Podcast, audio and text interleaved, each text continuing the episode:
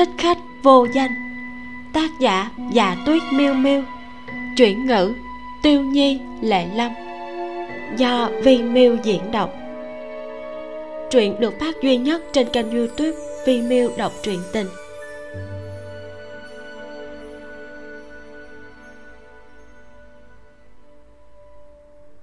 Chương 96 Hoa lựu chói mắt. Lý nghĩa không xuống xe ở nửa đường, mà theo xe ngựa vào thẳng túc hầu phủ, khiến mạc hy có vài phần ngoài ý muốn. Rốt cuộc là kinh sư trọng địa, không giống như giang nam. Hơn nữa, sở gia mấy đời thân phận quý trọng. Túc hầu phủ khắp nơi đều có vẻ khí vũ hiên ngang. Lý nghĩa vốn tưởng rằng mạc hy mặc dù không ham tiền tài, nhưng dù gì cũng là một cô gái một mình sống gian khổ qua nhiều năm.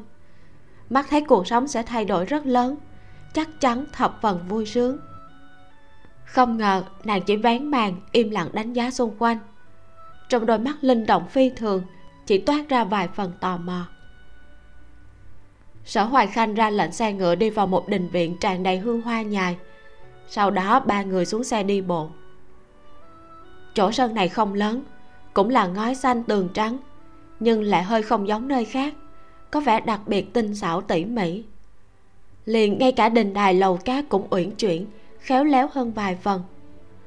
Hoa cỏ trong vườn không giống như nơi khác trong phủ, cổ thụ che trời. Đúng là hoa nhiều hơn cây, xem thành phần màu sắc đất có vẻ là mới trồng. Lý nghĩa thầm nghĩ, sở hoài khanh đối với muội muội cùng cha khác mẹ này thật sự có chút để tâm. Hạ nhân đã sớm nhận được tin, đều ở sảnh trước cung kính chờ. Thấy bọn họ tiến vào trong chốc lát đã quỳ đầy đất. Tiếp đó, sở hoài khanh giới thiệu mạc hy cho mọi người biết, nói mấy lời cố gắng hầu hạ này nọ. Mọi người đã sớm được tin, biết vị chủ tử mới tới này là muội muội ruột của tiểu hầu gia, tránh không được nhìn trộm đánh giá một phen. Miệng tự nhiên liên tục dạ vâng. Đợi những người này lui ra, sở hoài khanh liền nói với lý nghĩa, mời lâm huynh đến thư phòng một lát lý nghĩa nghe hắn sừng hô như vậy, vừa nhấc mắt, quả nhiên thấy mặt hy cười như không cười nhìn hắn. Vẻ mặt không khỏi cứng đờ, lại lập tức giống như che giấu cố gượng cười. Nếu là phùng thiệu thấy vẻ mặt lý nghĩa biến hóa như thế này, nhất định sẽ rất kinh ngạc.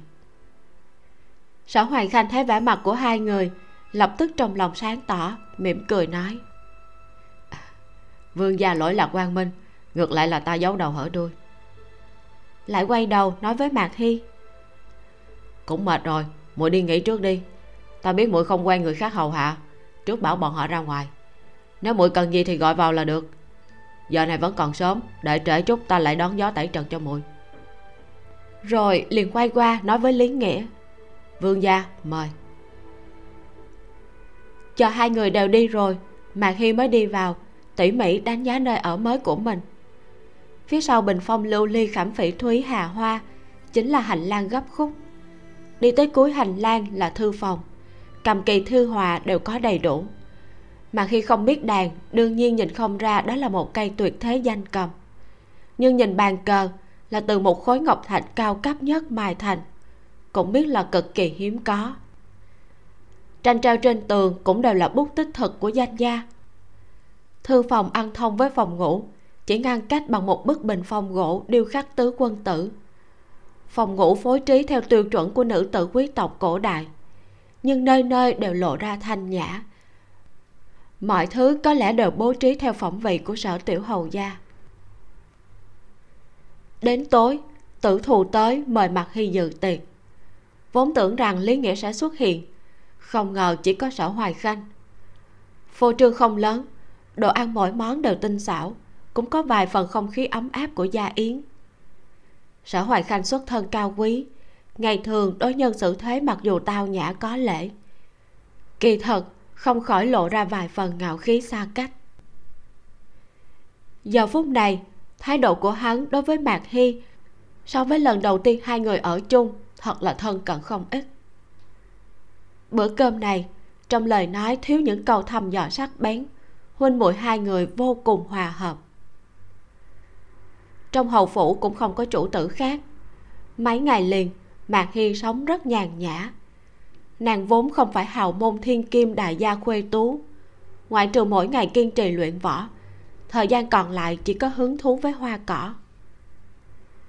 Sở hoài khanh thấy nàng thích, chẳng những không ước thúc, ngược lại còn lệnh tử thù cùng mạc hy ra hoa viên ở ngoại ô kinh thành, mua chút giống hoa quý hiếm về.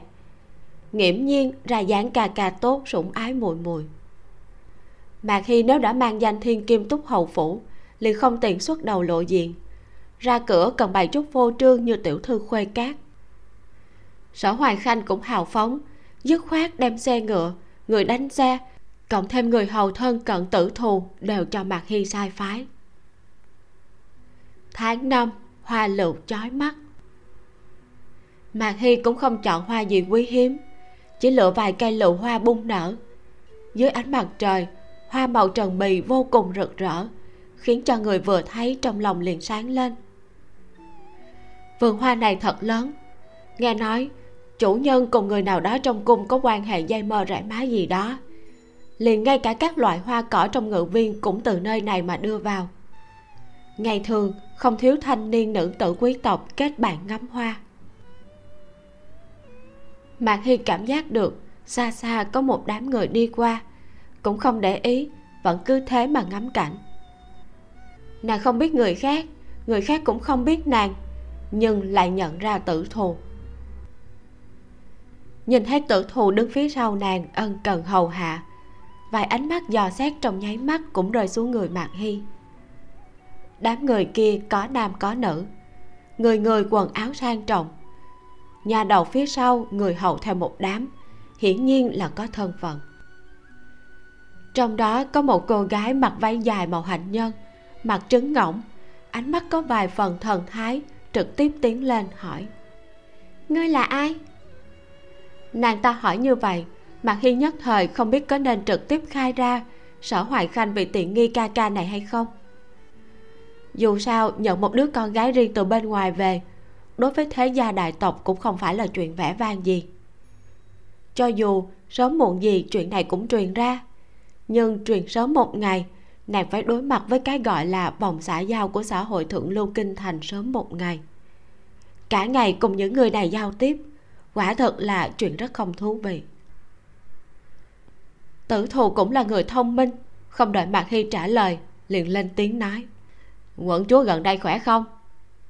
Một tiểu đồng như hắn, trực tiếp nói chuyện với quận chúa, hiển nhiên là có quan vị quận chúa này ra mặt đánh trận đầu mấy người còn lại cũng không nhàn rỗi đều từ trên xuống dưới đánh giá mạc hy lập tức bác quái.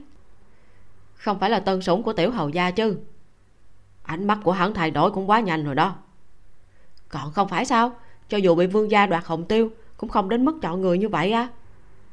Ừ lời này có lý nên chọn một người tuyệt sắc hơn hồng tiêu mới có thể tiêu được cân tức. Trong những người nói chuyện có nam có nữ ngữ điệu kia đều kỳ quái mạc hy thầm than, chẳng lẽ tiện nghi ca ca nam nữ đều ăn hết? Quả thật cổ đại mới là khởi đầu của tình yêu bất chấp mọi thứ sao? Xem ra sở tiểu hầu tình trường thất ý thiên hạ đều biết, cũng thật là làm khó hắn rồi.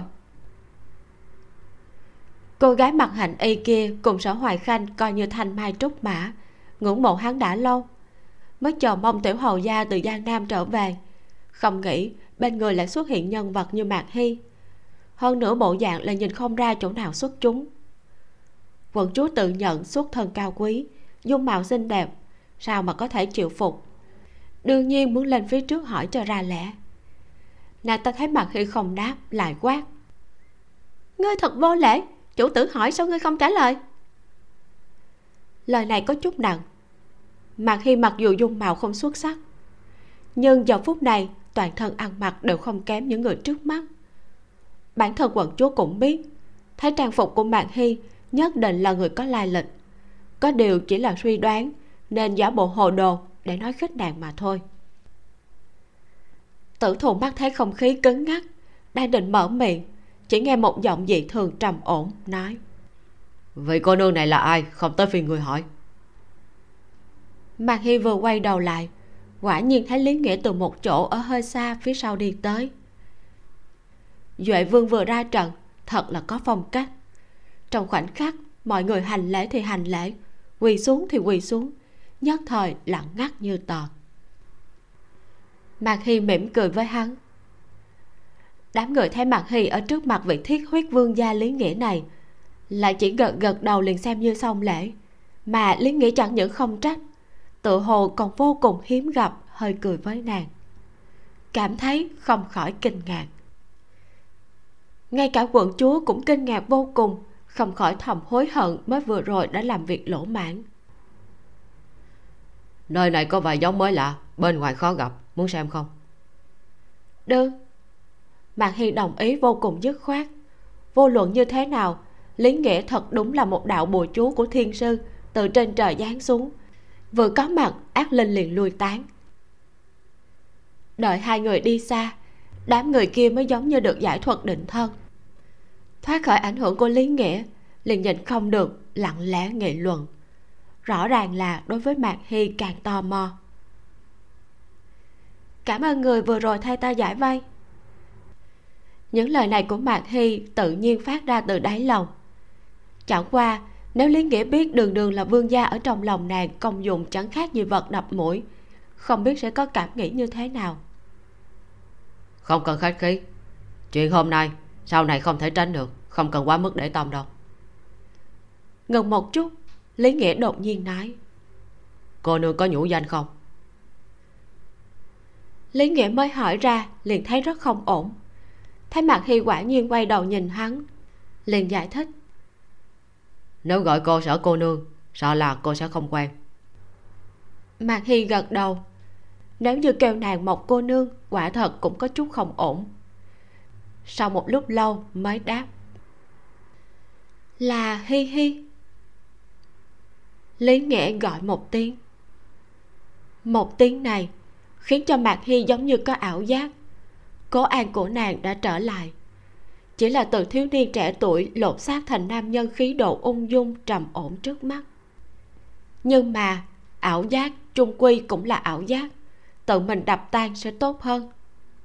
Nàng hỏi sao vương gia lại có hứng thú tới đây? Chỉ tới giải sầu thôi. Trên thực tế hôm nay sau khi lâm triều hoàng đế lão tử giữ lại một mình hắn cho hắn tối hậu thư. Trước cuối năm phải đại hôn nếu chính hắn không có người vừa ý, liền trực tiếp chỉ hôn. Mấy ngày liền, phụ tá của lý nghĩa cũng chọn cho hắn không ít người. Dù sao, hôn nhân còn nối dòng đối với một người thừa kế ngôi vị hoàng đế mà nói quá mức trọng yếu. Con cháu hoàng thất các đời đại hôn đều lấy gia thế nhà gái, con nối dòng tương lai là mục đích suy tính hàng đầu. Lý nghĩa đương nhiên cũng hiểu rõ quan hệ lợi hại trong đó. Chỉ là không biết vì sao hắn theo bản năng vẫn lãng tránh vấn đề này. Nhưng những chuyện này đương nhiên không thể nói với mạc hy. Lý nghĩa đang muốn tìm đề tài khác. Vừa quay đầu, thấy người trước mắt mặc một thân xiêm y màu băng lam, đứng bên cạnh như khóm hoa lựu xinh đẹp tuyệt luân khí thế như lửa. Ánh mặt trời nhàn nhạt chiếu lên khuôn mặt trắng trong thuần khiết. Bỗng nhiên liền cảm thấy tĩnh tâm xuống. Giờ phút này ngay cả tiếng gió cũng yên lặng. Chương 97 Minh ước. Lý Nghĩa dẫn theo Mạc Hy xem xét vài loại kỳ trân. Phần lớn là cây cảnh. Mạc Hy cũng nhìn không ra tốt xấu, Chỉ là cưỡi ngựa xem hoa. Tháng năm trời cũng thay đổi bất thường. Một khắc trước còn quan đảng, Một khắc sau liền mây đen dày đặc. Hai người chưa kịp chạy về nơi dừng xe ngựa liền bị giọt mưa to như hạt đậu dày đặc trút xuống đầu. Mà khi vừa chạy vừa nguyền rủa trong lòng quần áo tiểu thư khuê cát này cũng thật không phải là thứ mà thích khách nên mặc. Trong ba tầng ngoài ba tầng váy lại dài hành động khắp nơi bị hạn chế không nói. Đi đứng chạy nhảy còn có ngọc bội len can, thật là có đủ phiền phức. Hơn nữa nàng còn không thể lộ võ công trước mặt lý nghĩa chỉ đành khổ bản thân đang oán thầm trong lòng. Lý nghĩa đột nhiên cầm lấy tay nàng. Mà khi chỉ cảm thấy một cổ nội tức mạnh mẽ đánh tới, trong nháy mắt, nàng nhanh chóng phán đoán ra đối phương không có ác ý, chỉ đành cố gắng khống chế chân khí trong cơ thể xuất phát từ bản năng tự động dâng lên chống lại, để mặc cho luồng kình khí xa lạ này trút vào. Nước mưa chảy xuống theo tóc, tầm mắt của nàng mơ hồ, trong mông lung mạc hy nhìn thấy bóng dáng phía trước kéo nàng chạy nhanh, giống như chồng lên hình ảnh của cố an trong trí nhớ. Từng có vô số lần, cố an mang theo nàng, chạy như bay trong rừng mưa tên, lần lượt dùng máu thịt thân thể mình, vì nàng mà xây nên bức tường trắng, che chở nàng một đường lao ra vòng vây. Chờ đến khi mạc hy phục hồi lại tinh thần, hai người đã ngồi trên xe ngựa, vẻ mặt của tử thù lo lắng, nói cô nương mới mắc mưa sợ là bị nhiễm lạnh. Lý nghĩa hơi nhíu mày phân phó người đánh xe. Nhanh về vương phủ. Mạc hy chỉ nghĩ rằng lý nghĩa cưỡi ngựa đến đi nhờ xe ngựa hầu phủ trở về cũng tránh được mưa. Thân phận của hắn tôn quý đưa hắn đi trước cũng đúng thôi. Không ngờ xe ngựa đến cửa vương phủ lý nghĩa lại phân phó trực tiếp đi vào. Thì về ở cửa thấy lý nghĩa ván màn vội vàng cho đi phùng thiệu nghe xong hạ nhân hồi bẩm tức khắc chạy tới đón chào. Bảo người lấy một bộ quần áo nữ tử tới chuẩn bị canh nóng trà gần mỗi loại hai phần. Nhanh lên. Ngừng một chút lý nghĩa giống như nhớ tới cái gì đó lại nói. Phải mới. Phùng thiệu thấy xe ngựa của sở tiểu hầu gia lại nghe lý nghĩa phân phó như thế. Đương nhiên đoán được trên xe là ai. Những hạ nhân còn lại thì kinh ngạc khó hiểu. Nhiều năm như vậy vương gia chưa bao giờ mang nữ tử về. Nữ nhân trong phủ đều là trong cung thưởng cho. Mặc dù người người tuyệt sắc, lại không ai được sủng ái.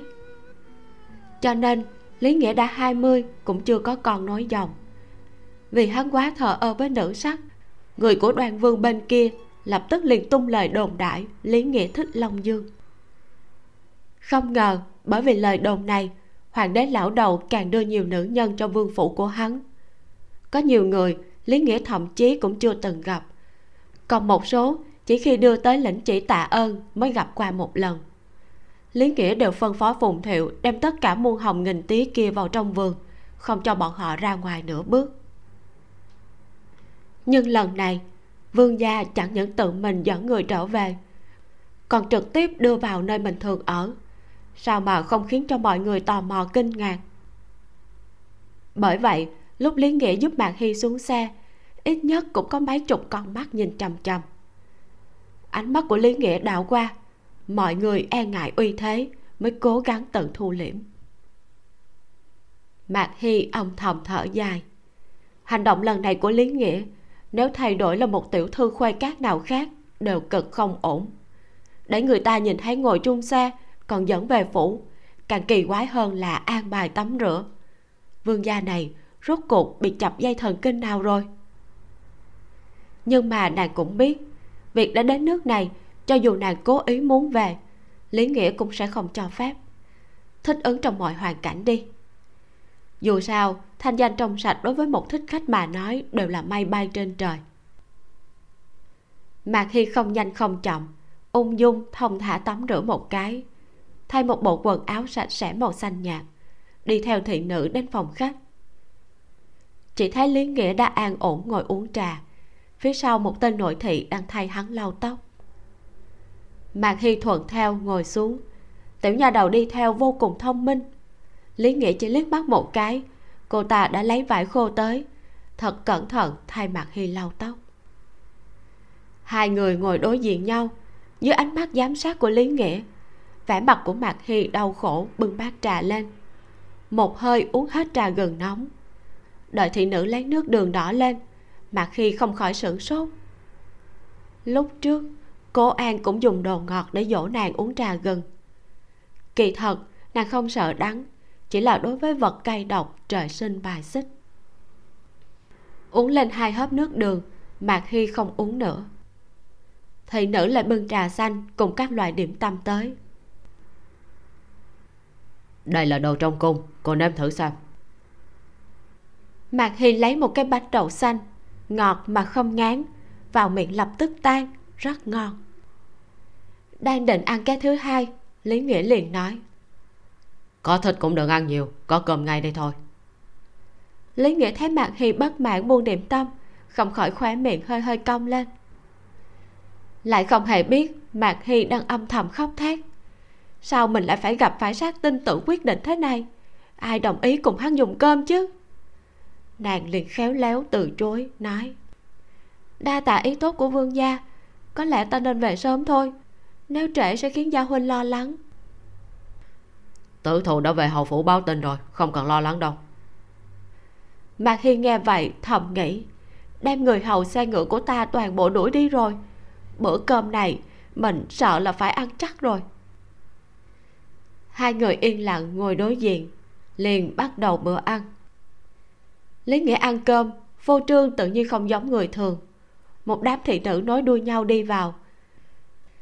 Người đi đầu bưng một cái nồi đồng to. Ở dưới nướng than, nước bên trong đã sôi, tản ra mùi canh cá nồng đồng không ngờ là ăn lẩu, cũng thú vị. Bên cạnh nồi có một vòng hoa văn rất nhỏ, mà khi tổng cảm thấy có chút quen mắt. Lý nghĩa thấy mạc hy nhìn trầm trầm cái nồi, cười nói chắc là cô chưa từng thấy qua cái này. Cái nồi này cũng có chút lai lịch ở trong cung của tiền triều. Mạc Hi nghe vậy gật gật đầu. Đúng rồi, hoa văn này cùng ấn ký phượng hoàng của một yến trai giống nhau như đúc. Chỉ là xếp thành một hàng, lại cực kỳ tinh mịn. Hơn nữa sắp hàng ngang nào mới nhất thời không nhận ra được. Lý nghĩa là người không biết săn sóc mạc hy tự mình động thủ. Mặc dù không thể tận hứng nhưng mà ăn cũng rất tự tài. Lý nghĩa thấy động tác của nàng không chút cầu nệ chỉ yên lặng ăn cơm đột nhiên hỏi. Cô không sợ ta sao? Tình hình hôm nay dù sao cũng không giống trên đường về kinh khi đó còn có sở hoài khanh. Mà khi lắc đầu thản nhiên nói. Người đời đều sợ hãi quyền thế ta đương nhiên cũng không ngoại lệ. Lý nghĩa cố ý nói chẳng lẽ bởi vì cô ấy mình đã cứu bổn vương à? Những lời này ngữ khí có vẻ thập phần nghiêm khắc. Quả thật là chất vấn. Mà khi vẫn lắc đầu, bình tĩnh nói. Vương gia phúc trạch thâm hậu, tự có trời cao ban ơn, ta không dám kể công. Ngừng một chút, nàng nói tiếp. Chỉ cảm thấy vương gia là người làm đại sự, chắc sẽ không gây khó xử cho một nữ tử như ta. Nói xong, âm thầm khó chịu hắn lại chạm dây thần kinh nào nữa rồi. Có để cho người ta ăn cơm không đây? Cô nương ta đã cố vỗ mông ngựa ngươi, còn tự hạ mình. Tư thế cũng đã đủ thấp rồi. Thế này là được rồi chứ? Lời này của nàng nói, quả thật khiến cho lý nghĩa vô cùng hưởng thụ. Thầm nghĩ, đúng rồi, nàng cùng nữ tử khác khác biệt. Vừa không đụng đều nịnh hót, cũng không sợ hãi rụt rè. Khắp nơi hào phóng thẳng thắn khó trách cùng nàng ở chung tâm tình bình thản. Ăn cơm xong, lý nghĩa tự mình đưa mặt hy trở về. Phùng thiệu đứng ngoài thư phòng, tiếng không được, lui cũng không xong. Hôm nay, hắn giống như ngày thường, ở cửa cung chờ lý nghĩa hạ triều. Thời gian lý nghĩa đi ra so với ngày thường trễ hơn, vả lại mặt lạnh lùng, vừa mở miệng liền đuổi hắn về. Phùng thiệu không còn cách nào chỉ đành để ám vệ đi theo. Không ngờ lý nghĩa về, lại ngồi xe ngựa của tiểu hầu gia, còn mang muội tử người ta về. Vương gia mặc dù mắc mưa có vài phần chật vật, xem sắc mặt đã chuyển sáng, có vẻ tâm tình không tệ. Chẳng qua lúc này, trong đầu phùng thiệu lại bất ổn. Sau khi vương gia đưa sở gia tiểu thư về phụ đã kêu hắn tới, lại không truyền hắn vào, đã sắp nửa canh giờ phùng thiệu đương nhiên nghe được lý nghĩa đi qua đi lại trong phòng. Hắn đi theo lý nghĩa nhiều năm biết rõ chủ tử hắn tuy rằng tuổi trẻ cũng là anh tài hiếm có làm việc luôn nhanh độc chuẩn kiên định quyết đoán. Chỉ khi gặp phải một số việc vô cùng khó giải quyết mới có thể do dự không chừng như thế. Vào đi. Phùng thiệu nghe được lời này nhất thời buông xuống một nửa tâm. Khi đi vào nhìn thấy lý nghĩa ngồi trên ghế thái sư vẻ mặt kiên định. Có lẽ đã có quyết sách. Thôi bổn vương nghĩ cái bái thiếp cho sở hoài khanh. Ngừng một chút hắn lại xua tay nói. Mà thôi vẫn là bổn vương tự mình viết đi. Lát nữa người đưa đến túc hầu phủ tự tay giao cho hắn. Phùng thiệu trầm ngâm một lát cuối cùng thăm dò hỏi. Vương gia có phải ngài định chấp nhận tiểu hầu gia quy hạn hay không? Lý nghĩa gật gật đầu, khẳng định nói. Phải, bổn vương quyết định mạo hiểm một lần. Vương gia thuộc hạ xin nói thẳng, tiểu hầu gia người này quỷ kế đa đoan, thật thật giả giả, thật sự khiến cho người ta nhìn hoa trong xương vương gia không thể không đề phòng. Bổn vương đã định chủ ý rồi, mời hắn ba ngày sau đến giật tiên lâu. Dạ ba ngày sau, giật tiên lâu. Tuy là lý nghĩa mời, sở hoài khanh người khách này so với chủ nhân còn tới sớm hơn. Lý nghĩa vào nhã gian, chỉ thấy sở hoài khanh uống hồng trà. Trong ánh mắt cũng không khí định thần nhàn như ngày xưa, thấy hắn tiến vào mới thu vẻ mặt. Nếu là quy phục, tiểu hầu gia tự nhiên cực ân cần đứng dậy đón chào. Hai người chào hỏi đã xong, sở hoài khanh khách khí nói đa tạ vương gia chú cố xá muội. Lý nghĩa ngày ấy dẫn người về phủ không quá ba ngày, đã truyền khắp những nhà quyền quý của kinh thành. Mà khi trong lúc nhất thời trở thành nhân vật làm mưa làm gió trong bát quái, nàng lại chưa bao giờ lộ mặt trong giới xã giao ở kinh thành. Mọi người ngược lại càng tò mò, nghị luận gay gắt. Những lời này tự nhiên tránh không được truyền vào tai sở hoài khanh. Lý nghĩa bất động thanh sắc, khách khí nói đâu có đâu có. Hai người đều biết rõ trong lòng, nếu muốn liên thủ, biện pháp khiến cả hai bên đều yên tâm chỉ có một, liên hôn. Chỉ là ai cũng không nguyện nhắc đến chuyện này trước. Sở hoài khanh rốt cuộc nhẫn nại không được, cười lạnh một tiếng, nói, xá mũi của ta từ nhỏ lưu lạc bên ngoài, khó tránh khỏi trên quy củ có chút sai sót. Vương gia đã biết rõ mà còn cố phạm muội ấy mặc dù cùng cha khác mẹ với ta, nhưng là thân nhân duy nhất trên đời này. Vương gia làm nó tổn hại thanh danh. Hôm nay như thế nào cũng phải nói rõ. Đối với chuyện này, lý nghĩa đã sớm có quyết định. Hắn chờ chính là lời này của sở hoài khanh. Liền nói ngay. Bổn vương sẽ báo cáo với phụ hoàng. Sở hoài khanh không ngờ lý nghĩa lại dứt khoát như vậy. Biết người chủ trước mắt này trước giờ đều nhất ngôn cửu đỉnh lập tức âm thầm, thở dài nhẹ nhõm một hơi. Miệng lại thản nhiên nói, đa tạ vương gia nâng đỡ. Hai người kẻ đến người đi, mấy lời liền quyết định xong chung thân của mạc hy. Chương 98 mười dặm hồng trang. Sau khi sở hoài khanh về phủ, cũng không vội nói với mạc hy rằng hắn cùng duệ vương đã đạt thành hiệp nghị dù sao, hoàng tử đón dâu là đại sự. Trong cùng một ngày chưa ban bố ý chỉ, hiệp nghị miệng này liền một ngày chưa thể chắc chắn. Giờ phút này, mạc hy đang cầm một cây trăm bạc điểm phỉ thúy khảm ngọc bích thưởng thức. Nàng không rành châu báu, song chỉ xem cách chế tạo, liền biết nhất định không phải vật phàm. Đây không phải là lần đầu tiên mạc hy nhận được đồ của duệ vương phủ đưa tới. Liên tục mấy ngày vừa rồi vương phủ đều sai người tặng đồ tới. Hộp bát bảo thủy tinh đựng mức hoa quả, một bộ trang trí bằng ngọc 12 con giáp, đủ hết các loại.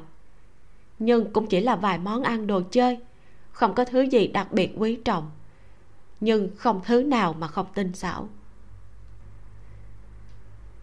Duệ vương phủ. Phùng thiệu nghe thấy lý nghĩa hò nhẹ một tiếng, lập tức nhanh như mèo đi vào thư phòng đã gặp sở cô nương. Bẩm vương gia gặp rồi. Nàng có vui không? Phùng thiệu nỗ lực khống chế dây thần kinh co giật trên mặt, nghiêm trang nói. Tiểu nhân không dám nhìn trộm dung nhan của vương phi tương lai, cho nên không thấy rõ. Lý nghĩa trầm ngâm một lát vất vất tay, ý bảo phùng thiệu ra ngoài. Ông thầm suy nghĩ. Lúc này, ý chỉ trong cung hẳn là đã đưa tới không biết nàng sẽ có phản ứng gì. Quả nhiên mặt hy bên kia đang quỳ đón thánh chị, sở hoài khanh thấy nàng từ từ đứng dậy nhìn chằm chằm vào vẻ mặt của nàng lại không nhìn ra gì khác. Đợi công công truyền chỉ các ngân phiếu được thưởng vào trong ngực tươi cười đầy mặt đi mất. Sở hoài khanh không khỏi khuyên giải nói thánh thượng đã tự mình chỉ hôn vô luận như thế nào việc này đều là ván đã đóng thuyền cuộc hôn sự này. Quý nữ khắp kinh thành không biết hâm mộ muội muội đến thế nào đâu. Sao mà muội lại không có chút vui mừng vậy? Trên mặt mạc hy hiện ra một chút mờ mịt, nhẹ giọng lặp lại nói, đúng vậy, người khác đều hâm mộ ta. Nói xong, ánh mắt không có tiêu cự đi về phía sân viện của mình. Sở hoài khanh thấy nàng như thế, không khỏi than nhẹ một tiếng, lắc lắc đầu tin tức duệ vương được chỉ hôn không quá mấy ngày liền đã truyền ồn ào huyên náo. Nghe nói là duệ vương tự mình tiến cung thỉnh chỉ. Ngay cả triều thần đều đoán vị vương phi tương lai này chắc chắn rất được mắt lý nghĩa. Cũng có số ít biết hành động gần đây của sở hoài khanh. Đều cảm thấy đây là một cuộc hôn nhân kết hợp giữa quyền thế và lợi ích. Đối với cách nói này có chút không đồng ý. Nhưng tân nương tử lại chưa bao giờ lộ mặt trong vòng xã giao của kinh thành cho nên người nghị luận càng nhiều. Tò mò có, hâm mộ có, chua cay cũng có. Đương nhiên, có một số người biết chuyện, đổi cách hỏi thăm bối cảnh xuất thân của mạc hy. Rất nhanh, chuyện nàng vốn ở kim lăng cũng không phải là hầu phủ nuôi lớn, liền bị người ta đào ra. Sở hoài khanh chỉ đành tuyên bố với bên ngoài là vài năm trước, vì mạc hy thân thể yếu đuối, lại nghe nói khí hậu giang nam ấm áp, tốt cho cơ thể liền đưa nàng đi từ nhỏ, gần đây mới đón trở về. Từ đó, cho dù người bên ngoài đối với vị duệ vương phi nửa đường chui ra này có nhiều phỏng đoán, rốt cuộc cũng chọn không ra cái sai lớn gì. Huống chi, trước đó vài ngày, sở hoài khanh đích thân xuống giang nam, mọi người đều nghe thấy. Hoàng tử đại hôn, phô trương lớn không cần nói cũng biết. Thứ cần chuẩn bị là rất nhiều hơn nữa, hôn kỳ ở một tháng sau.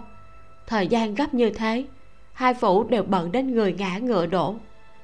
Mạc hy lại một mực không quan tâm. Ngay cả nữ hồng mà mỗi nữ tử đợi gả đều phải làm cũng không thấy nàng đồng tay. Nàng mỗi ngày chỉ thưởng cảnh chọc chim, không vui, không buồn. E thẹn ngại ngùng tân nương nên có cũng chưa từng thấy trên mặt nàng. Theo quy củ, nam nữ một khi đính hôn sẽ không thể gặp mặt vì thế, lý nghĩa phái người tặng đồ càng chuyên cần hơn. Chỉ là thứ đưa tới cũng không giống như lúc trước mới mẻ thú vị, mà càng ngày càng quý báu. Ngay cả phùng thiệu phụ trách chạy chân cũng âm thầm thở dài. Chỉ thấy vị chủ tử này thiếu điều không đem khố phòng của vương phủ trực tiếp chuyển đi mà thôi.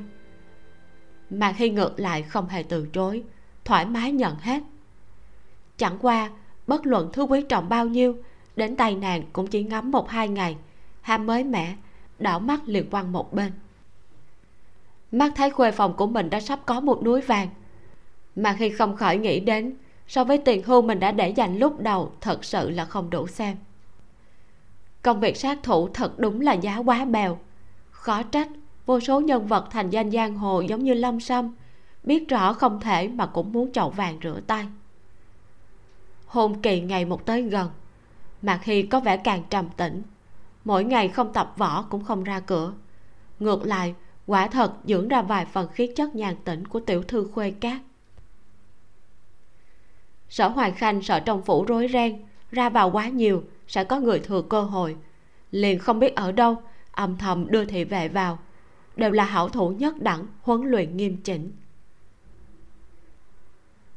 Đến ngày lành mặc khi trời chưa sáng đã bị đánh thức bắt đầu mặc quần áo trang điểm.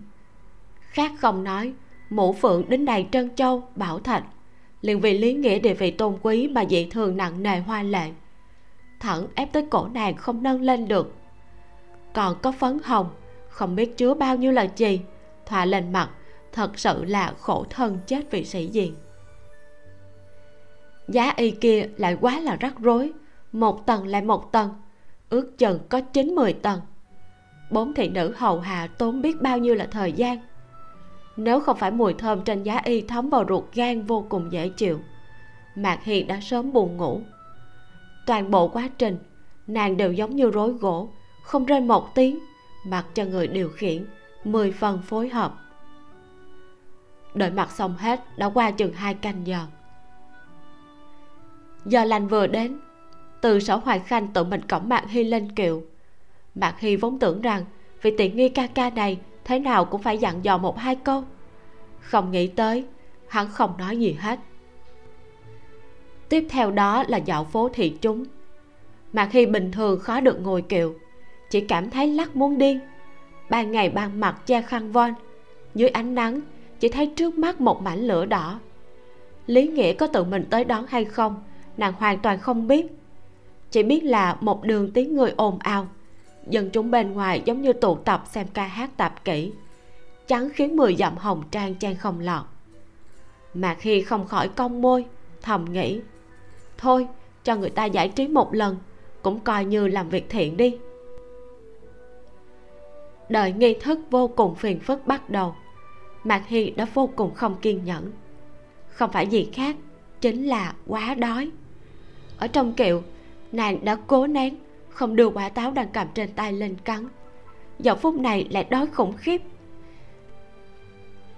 Nhưng nghi thức cứ tiếp diễn.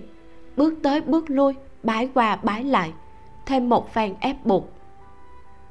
Đợi cho một tiếng vô cùng cao vút, đưa vào động phòng. Mạc hy cuối cùng cũng thở dài nhẹ nhõm một hơi. May mắn, nơi đây hôn lễ hoàng thất cùng dân gian khác nhau. Náo động phòng bị cho là mất thể thống một mực miễn đi. Bởi vậy, nàng rốt cuộc có thể ngồi xuống thanh tĩnh một lát. Mà khi không khỏi vui sướng khi người gặp họa nghĩ, lý nghĩa không có bệnh tốt như mình, còn cần phải đại yến tân khách. Nếu muốn cướp cái ghế kia ngoài trừ thủ đoạn mạnh mẽ, cũng nên ở thời cơ thích hợp lung lạc một phen, tạo ra lực tương tác nhất định. Nhưng mà hắn quyền cao chức trọng, phong cách hành sự lại luôn cứng rắn người dám chút rượu hắn chỉ sợ là không nhiều lắm. Đang nghĩ như vậy, lý nghĩa ngoài dự đoán đẩy cửa mà vào.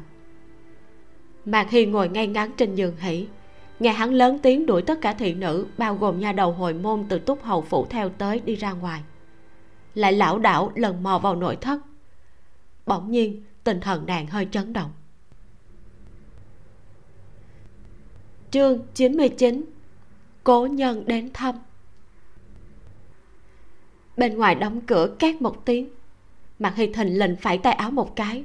Khăn voan đỏ tươi kia bỗng chốc bay xuống. Lý nghĩa chỉ thấy cả phòng dưới ánh nến. Nét mặt của người đang mặc hồng y đỏ hơn lửa kia mang theo hai phần ý cười. Nhìn về phía hắn, nhan sắc ngày xưa bình thường không chút nổi bật, cũng thêm ba phần sáng rồi. hai người yên lặng đối diện. Lát sau mạc hy đánh vợ yên tĩnh trước, nhẹ giọng mở miệng nói. Đêm nay vương gia không cần tự mình đốc thúc, xem ra đã bố trí thỏa đáng rồi. Lý nghĩa không màng đến kinh ngạc trong lòng, trong nháy mắt nhảy lên, quờ lấy trạm lư treo trên tường vào tay. Hai mắt mới vừa rồi còn mờ mịt lộ ra ánh sáng sắc bén. Âm thầm nắm chặt chui kiếm, dáng vẻ tùy thời nghênh chiến. Mà khi hiển nhiên cảm giác được khí thế lẫm liệt của hắn mỉm cười nhẹ giọng nói. Vương gia mặc một thân cát phục thật sự không nên múa đao múa kiếm đâu. Đúng là một bộ thanh thản bất động như núi. Ngừng một chút nàng tiếp tục nói nhỏ. Vương gia cũng không cần đề phòng như thế ta sẽ không làm việc gì bất lợi đối với người. Lý nghĩa trầm giọng xuống nói. Làm sao người biết bổn vương tương kế tụ kế? Vừa hỏi đồng thời trạm lư cũng ra khỏi vỏ, hướng tới cổ mặt hy mà tới. Hắn tự tin, việc đêm nay đã bố trí vô cùng bí ẩn, tuyệt sẽ không để lộ ra ngoài. Ngày đó, khi phùng thiệu đem thân phận bối cảnh của mạc hy nói với hắn, lý nghĩa đột nhiên nhớ lại, người hôm đó đối kiếm với hắn trong xe ngựa, nhất là ánh mắt trong trẻo như hàng băng kia. Chủ nhân của ánh mắt đó có kiếm thuật siêu quần, lý nghĩa không dám sơ xuất mà khi bỗng nhiên nhẹ phóng lên, một thân giá y đỏ tươi như ráng chiều nơi chân trời tản ra, khó khăn né kiếm phong. Lúc rơi xuống cùng kính hành lễ với lý nghĩa. Nàng nhẹ giọng nói, lễ vật vương gia sai người đưa tới, ta nhận mà thẹn. Sau này nhất định sẽ hoàn trả toàn bộ. Một nam nhân đối với một nữ nhân có vài phần thật tình, tự nhiên sẽ thể hiện trong mỗi hành động lời nói vô luận xuất phát từ mục đích cùng tính toán gì. Lúc ban đầu, lý nghĩa đối với hôn sự này, quả thật có vài phần thành ý. Ngay từ đầu, hắn đưa những vật nhỏ tinh xảo không đáng tiền, quả thật là có vài phần ý vị. Sau là những vật quý trọng, ngược lại chỉ là thủ thuật che mắt người có tâm bên ngoài mà thôi. Đối với người như lý nghĩa mà nói, hắn cũng không cần trái lương tâm lấy lòng một nữ tử làm gì. Những hành vi lễ đến tâm ý không có như thế liền chỉ có một cách giải thích. Hắn đối với cuộc hôn sự này có tính toán khác. Mạc hy chính là từ biến hóa rất nhỏ này đoán được chuyển biến tâm tư của lý nghĩa. Lời này của mạc hy nghe không đầu không đuôi. Lý nghĩa lại tâm niệm vừa chuyển, liền hiểu được ý của nàng. Ánh mắt nhìn mạc hy càng thâm trầm. Mạc hy biết rõ, người như lý nghĩa, lúc trước thật tình lấy lòng như vậy đã là không dễ bởi vậy chỉ sợ sơ suất chọn lầm một từ khiến hắn cảm thấy khó xử mau thẹn quá thành giận. Mới vừa rồi nàng cố ý nói hai chữ ngày sau là có ý thử lý nghĩa định xử trí nàng như thế nào. Không ngờ lý nghĩa lại không có biểu hiện gì. Dưới ánh nến vẻ mặt của lý nghĩa lúc sáng lúc tối mang theo lãnh đạm xa cách quát hỏi. Sở hoài khanh phân phó người như thế nào? Mạc hy hờ hững nói không có. Ngừng một chút nàng nói tiếp. Tiểu hầu gia quả thật chưa từng phân phó ta chuyện gì. Nhưng mà nếu ta đoán không sai giá y này sợ là đã tổng độc cực kỳ lợi hại. Trên giá y của tân nương nhiễm độc mười phần là chú rể sẽ ứng với câu chết dưới hoa mẫu đơn. Quả nhiên lý nghĩa biến sắc bỗng cười lạnh nói. Hả, nếu quả thật như thế sao ngươi không sợ? Mạc hy vẫn thản nhiên nói, vương gia đã nghi ngờ ta ta cần gì để ý sự sống chết của mình nữa? Lý nghĩa phải tay áo một cái, hơi xoay nghiêng, nghiêm mặt nói, từ lúc người nhận người thân, đã biết là sáu hoại khanh thiết kế, vì sao không dứt khoát bỏ đi? Chẳng lẽ thật sự muốn ở lại làm vương phi của bổn vương à? Mạc hi nghe được ý chăm chọc trong câu sau cùng của hắn, nàng chậm rãi lắc đầu mặt lộ vẻ buồn bã, nói đi à đi đâu? Mà khi biết, lý nghĩa người này mặc dù làm việc bá đạo, cũng thật có vài phần chính khí. Một mực cứng rắn sẽ không dễ dàng khiến hắn tin. Bởi vậy, giờ phút này, nàng chẳng những không có chút sắc sảo, ngược lại còn có vẻ nhu nhược vô y. Huống chi, túc hầu phủ không phải dễ rời khỏi như vậy. Đám cao thủ lúc trước vào phủ kia trên danh nghĩa là vì bảo đảm sự an toàn của hầu phủ. Thật ra là có vô số ánh mắt âm thầm nhìn chằm chằm nàng. Mà khi bỗng nhiên lạnh lùng, cười, tiếp tục nói. Nếu rời khỏi, tiểu hầu gia cùng tổ chức đều tuyệt không bỏ qua cho quân cờ không nghe lời như ta. Làm như thế không phải là kế lâu dài. Ngừng một chút, nàng nói. Huống chi, ván cờ này chỉ có vương gia mới là người định càng khôn. Một câu này không lớn lại rất có khí phách, kiên định dị thường. Còn có một câu nàng không tiện nói ra, chính là nếu rời đi làm hỏng kế hoạch của lý nghĩa, hắn cũng sẽ không bỏ qua cho nàng. Lời này nói một nửa, lưu lại một nửa. Lý nghĩa cũng hiểu được ý nghĩ của mạc hy. Nàng đây là đang biểu thị lập trường của mình. Lý nghĩa tuổi còn trẻ, liền quyền cao chức trọng. Người hướng hắn biểu thị trung tâm đếm không hết khom lưng uống gối cũng không biết là gặp bao nhiêu. Mà khi vừa rồi nói lời này quả thật có tân bốc hắn nhưng không làm cho người ta chán ghét. Nói như vậy người đã đoán được bổn vương đêm nay sẽ có động tác cố ý lưu lại thành toàn cho bổn vương. Mà khi nghe lý nghĩa lời lẽ sắc bén vừa chuyển bắt đầu tán tụng nàng thì vẫn bình tĩnh nói. Một nữ tử như ta thân như bèo trôi lúc nào cũng có thể biến thành vật hy sinh có tài đức gì mà có thể thành toàn cho vương gia? Ngừng một chút, nàng bỗng nhiên chớp chớp mắt, mỉm cười nói. Chẳng qua có đôi khi quân cờ cũng sẽ không cam lòng, muốn quấy rối người tự cho là đã nắm cục diện trong tay. Vẻ mặt bướng bỉnh hơi có chút giảo hoạt vừa rồi của nàng, có thể nói là linh động cực kỳ. Lý nghĩa lại không chút thay đổi, nói.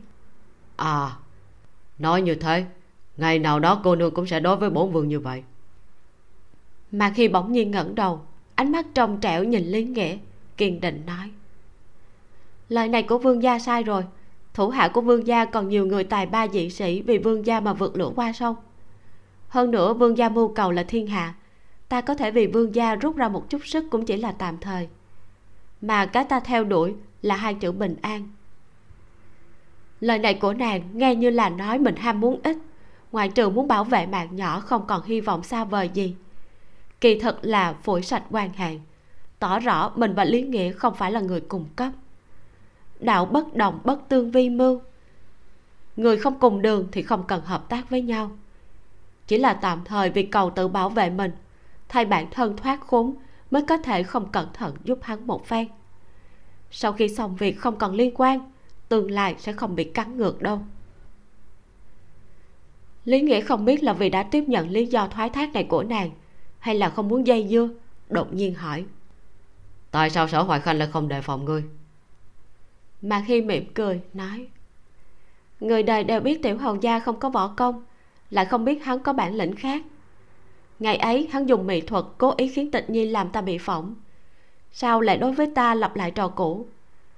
Người tập võ tâm trí khó tránh khỏi so với người thường mạnh hơn một chút. Hắn cho rằng ta dùng thuốc trị bỏng hắn cho liền dần mất tâm trí để mặc cho hắn sắp xếp.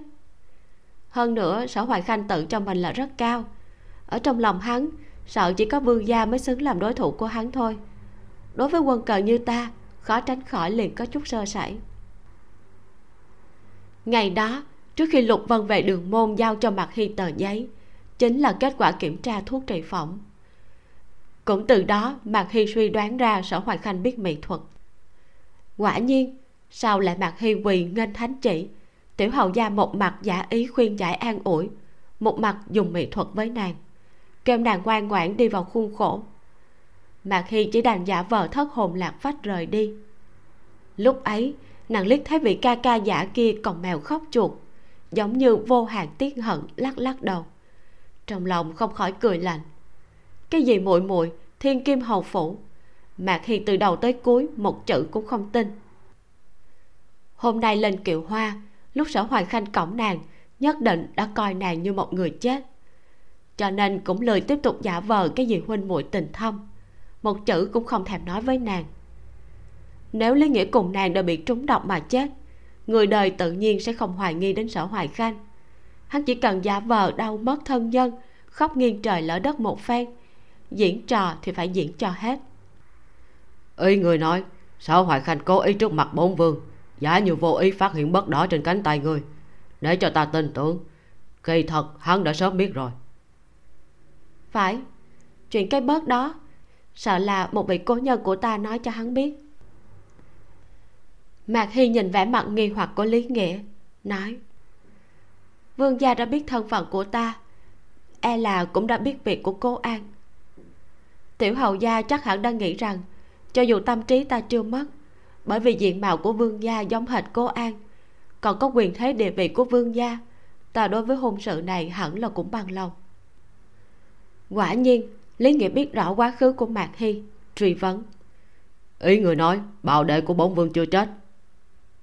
Mạc hy nói nhỏ. Không phải, ta nói cố nhân là một người khác. Trong lòng lại bổ sung nói, nếu cố an quả thực còn sống, cho dù huynh ấy lợi dụng ta ta cũng cam nguyện. Đáng tiếc là không thể. Nói xong một âm tiết cuối cùng mà khi bỗng nhiên nhảy lên, tay áo dài vươn ra nhẹ cuốn, đánh rớt một ám khí màu vàng. Trong nháy mắt là nhanh chóng che trước người lý nghĩa, nhẹ giọng nói e là cố nhân đến thăm rồi. Đợi nhìn thấy rõ ám khí trên đất, chỉ là một cái lá vàng, lý nghĩa không khỏi cảm thấy hoảng hốt. Mới vừa rồi ám khí thế tới nhanh chóng, hắn không chút phát hiện võ công của đối phương thật sự là sâu không lường được. Không khỏi lại nhìn kỹ bóng dáng lửa đỏ mảnh khảnh che trước người hắn. Chương 100 dương cung bạc kiếm. Mạc hy bước ra khỏi phòng, cất cao giọng nói, nếu đã tới sao không hiện thân? Một tiếng này rót vào năm phần nội lực, truyền giọng nói ra xa. Nói xong, nàng quay đầu đi dùng giọng nói cơ hội nhỏ đến không thể nghe thấy nói với lý nghĩa đang theo sát mà ra. Trong vương phủ còn lưu bao nhiêu hảo thủ? Bản thân của lý nghĩa còn ở lại vương phủ. Sẽ không đến mức điều động tất cả bảo vệ vương phủ đi hết chứ? Quả nhiên nghe lý nghĩa nói. Không đến một nửa. Mạc hy mỉm cười nói.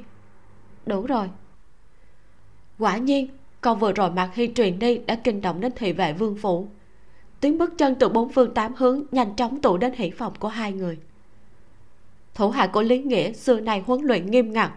Mới vừa rồi, bởi vì người tới võ công rất tốt, vương phủ hôm nay tân khách lui tới lại quá mức phức tạp, không thể phát hiện được.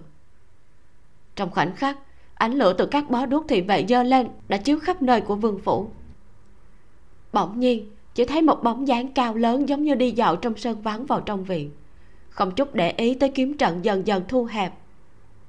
Nói đến cũng là, hơn 10 mũi kiếm kia, mắt thấy sẽ cùng lúc đâm vào lưng hắn, nhưng lại không động được một chút nào. Người tới võ công cao cường, thật sự đã đến cảnh giới không thể tưởng tượng. Mạc hy than nhẹ một tiếng, nói, quả thật là ngươi. Lý nghĩa cũng giật mình, nói, là ngươi người nọ mỉm cười nhẹ giọng nói. Hi hi à theo ta đi đi nơi này đã không còn chuyện của nàng. Mạc hi thản nhiên nói. Ta có phải nên đặc biệt cảm ơn ngươi tới thay ta nhặt xác không? Nghe hắn gọi nàng như vậy mạc hi chỉ hơi nhíu mày. Giờ phút này không phải lúc rối rắm chuyện này.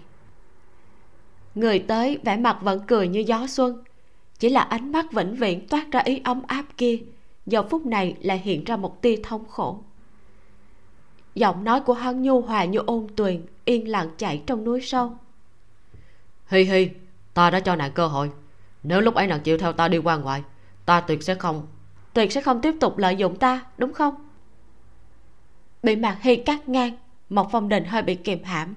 Vẻ thống khổ trong đôi mắt đen sâu thẳm càng đậm. Ý cười trên mặt lại càng sâu người mạnh cũng có lúc yếu đuối. Thông thường, người càng mạnh mẽ, lại càng theo bản năng che giấu sự yếu ớt của mình. Mà sự tự vệ của mộc phong đình chính là hắn thời thời khắc khắc luôn treo nụ cười trên mặt. Mạc hy lẳng lặng nhìn mộc phong đình, quyết đoán nói, được, ta đi theo ngươi. Ngừng một chút, nàng nói tiếp, nhưng ngươi phải lập tức rút hết toàn bộ người của ngươi. Được ta đáp ứng nàng. Hi hi nàng qua đây trước đi. Mà khi thấy một phong đình đáp ứng dứt khoát như vậy, nhẹ giọng nói, ngươi chưa bao giờ nói thật với ta một câu nào. Vậy mà ta đã tin ngươi một lần. Hy vọng lần này ngươi có thể hết lòng tuân thủ lời hứa. Thầm nghĩ, nếu tên này đích thân tới vương phủ, chắc không đến mức sẽ hại ta chứ. Mộc phong đình cười càng rực rỡ, nói, yên tâm đi, lần này ta nhất định không lừa nàng mạc hi mới định cất bước. Lý nghĩa vẫn bị nàng che sau người yên lặng xem xét. Bỗng nhiên cầm lấy tay của mạc hy kéo nàng đến bên người cao giọng nói. Kẻ nào dám mang vương phi của bổn vương đi? Tiếp đó lại quay đầu lạnh lùng liếc mạc hy một cái giọng căm hận nói. Chúng ta đã bái thiên địa nàng đừng mong chối cãi.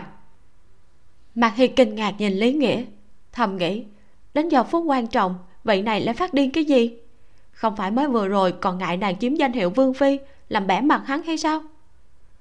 Nhưng vừa nghĩ lại liền tỉnh ngộ. Đúng rồi, người ngoài đâu biết khúc chiết ở trong đó? Nếu là đêm tân hôn, thê tử của mình trước mắt bao người bị mang đi. Một khi tin tức truyền ra, đối với người như lý nghĩa mà nói, có thể xem như vô cùng nhục nhã. Huống chi, hai người này là kẻ thù gặp lại, hết sức đỏ mắt. Thị vệ bên ngoài đang chờ lý nghĩa ra lệnh câu vừa rồi của hắn không khác gì quân lệnh trong lúc nhất thời, trong vương phủ tiếng hô động trời. Thuộc hạ thời sống chết bảo hộ vương gia vương phi. Làm cho mạc hi dở khóc dở cười. Bỗng nhiên, một đám hắc y nhân võ nghệ cao cường tràn vào vương phủ, lại sắp xếp từng hàng thẳng tắp nhảy xuống. Trong khoảnh khắc, cùng thị vệ của vương phủ tay cầm đuốc hình thành thế giặc co. Trong lúc nhất thời, hai bên dương cung bạc kiếm. Hôm nay khách đến đều là quan to quý nhân, trong đó có cả nữ quyến tần khách chạy tán loạn tứ phía, thét in ỏi, tiếng dẫm đạp không ngừng bên tai. Trong hỗn loạn, mạc hy đến sát lý nghĩa, thì thầm nói, vương gia, hãy nghĩ kỹ đi, con người ta không có phân lượng gì hết. Người của hắn đều là cao thủ tuyệt đỉnh. Vương gia hôm nay thế yếu, sao không tạm thời thoái nhượng? Không đợi mạc hy làm công tác tư tưởng xong lý nghĩa bỗng nhiên nắm chặt tay nàng, hầm hầm giận dữ, nói. Bớt nói nhảm mạc hy than thở trong lòng, đây là chuyện gì á? Vốn có thể giải quyết hòa bình, còn như vậy, chẳng lẽ phải đến mức người hai bên đều chết sao? Nàng còn chưa than xong, không ngờ lại xảy ra biến cố mới. Mãi hiên từ các nơi trong vương phủ xuất hiện vô số cung tiễn thủ. Thấy vẻ mặt của lý nghĩa và mộc phong đình đều biến đổi, mạc hy thầm nghĩ đừng nói với ta, đây không phải là người của hai vậy nha. Lát sau, chỉ thấy một bóng người tuấn tú, mặc áo vải màu xanh nhạt, tay áo tung bay nhảy vào viện. Hắn đi thẳng tới, ánh mắt gắt gao nhìn chằm chằm mạc hy. Giống như thế gian chỉ có một mình nàng. Lý nghĩa theo bản năng siết mặt hy càng chặt, quát hỏi. Người là người phương nào? Dám càng đảm đêm khuya xong vào vương phủ? Người tới không thèm quan tâm chỉ lẳng lặng nhìn mạc hy nói nhỏ. Ta đã tới trễ nàng trách ta sao?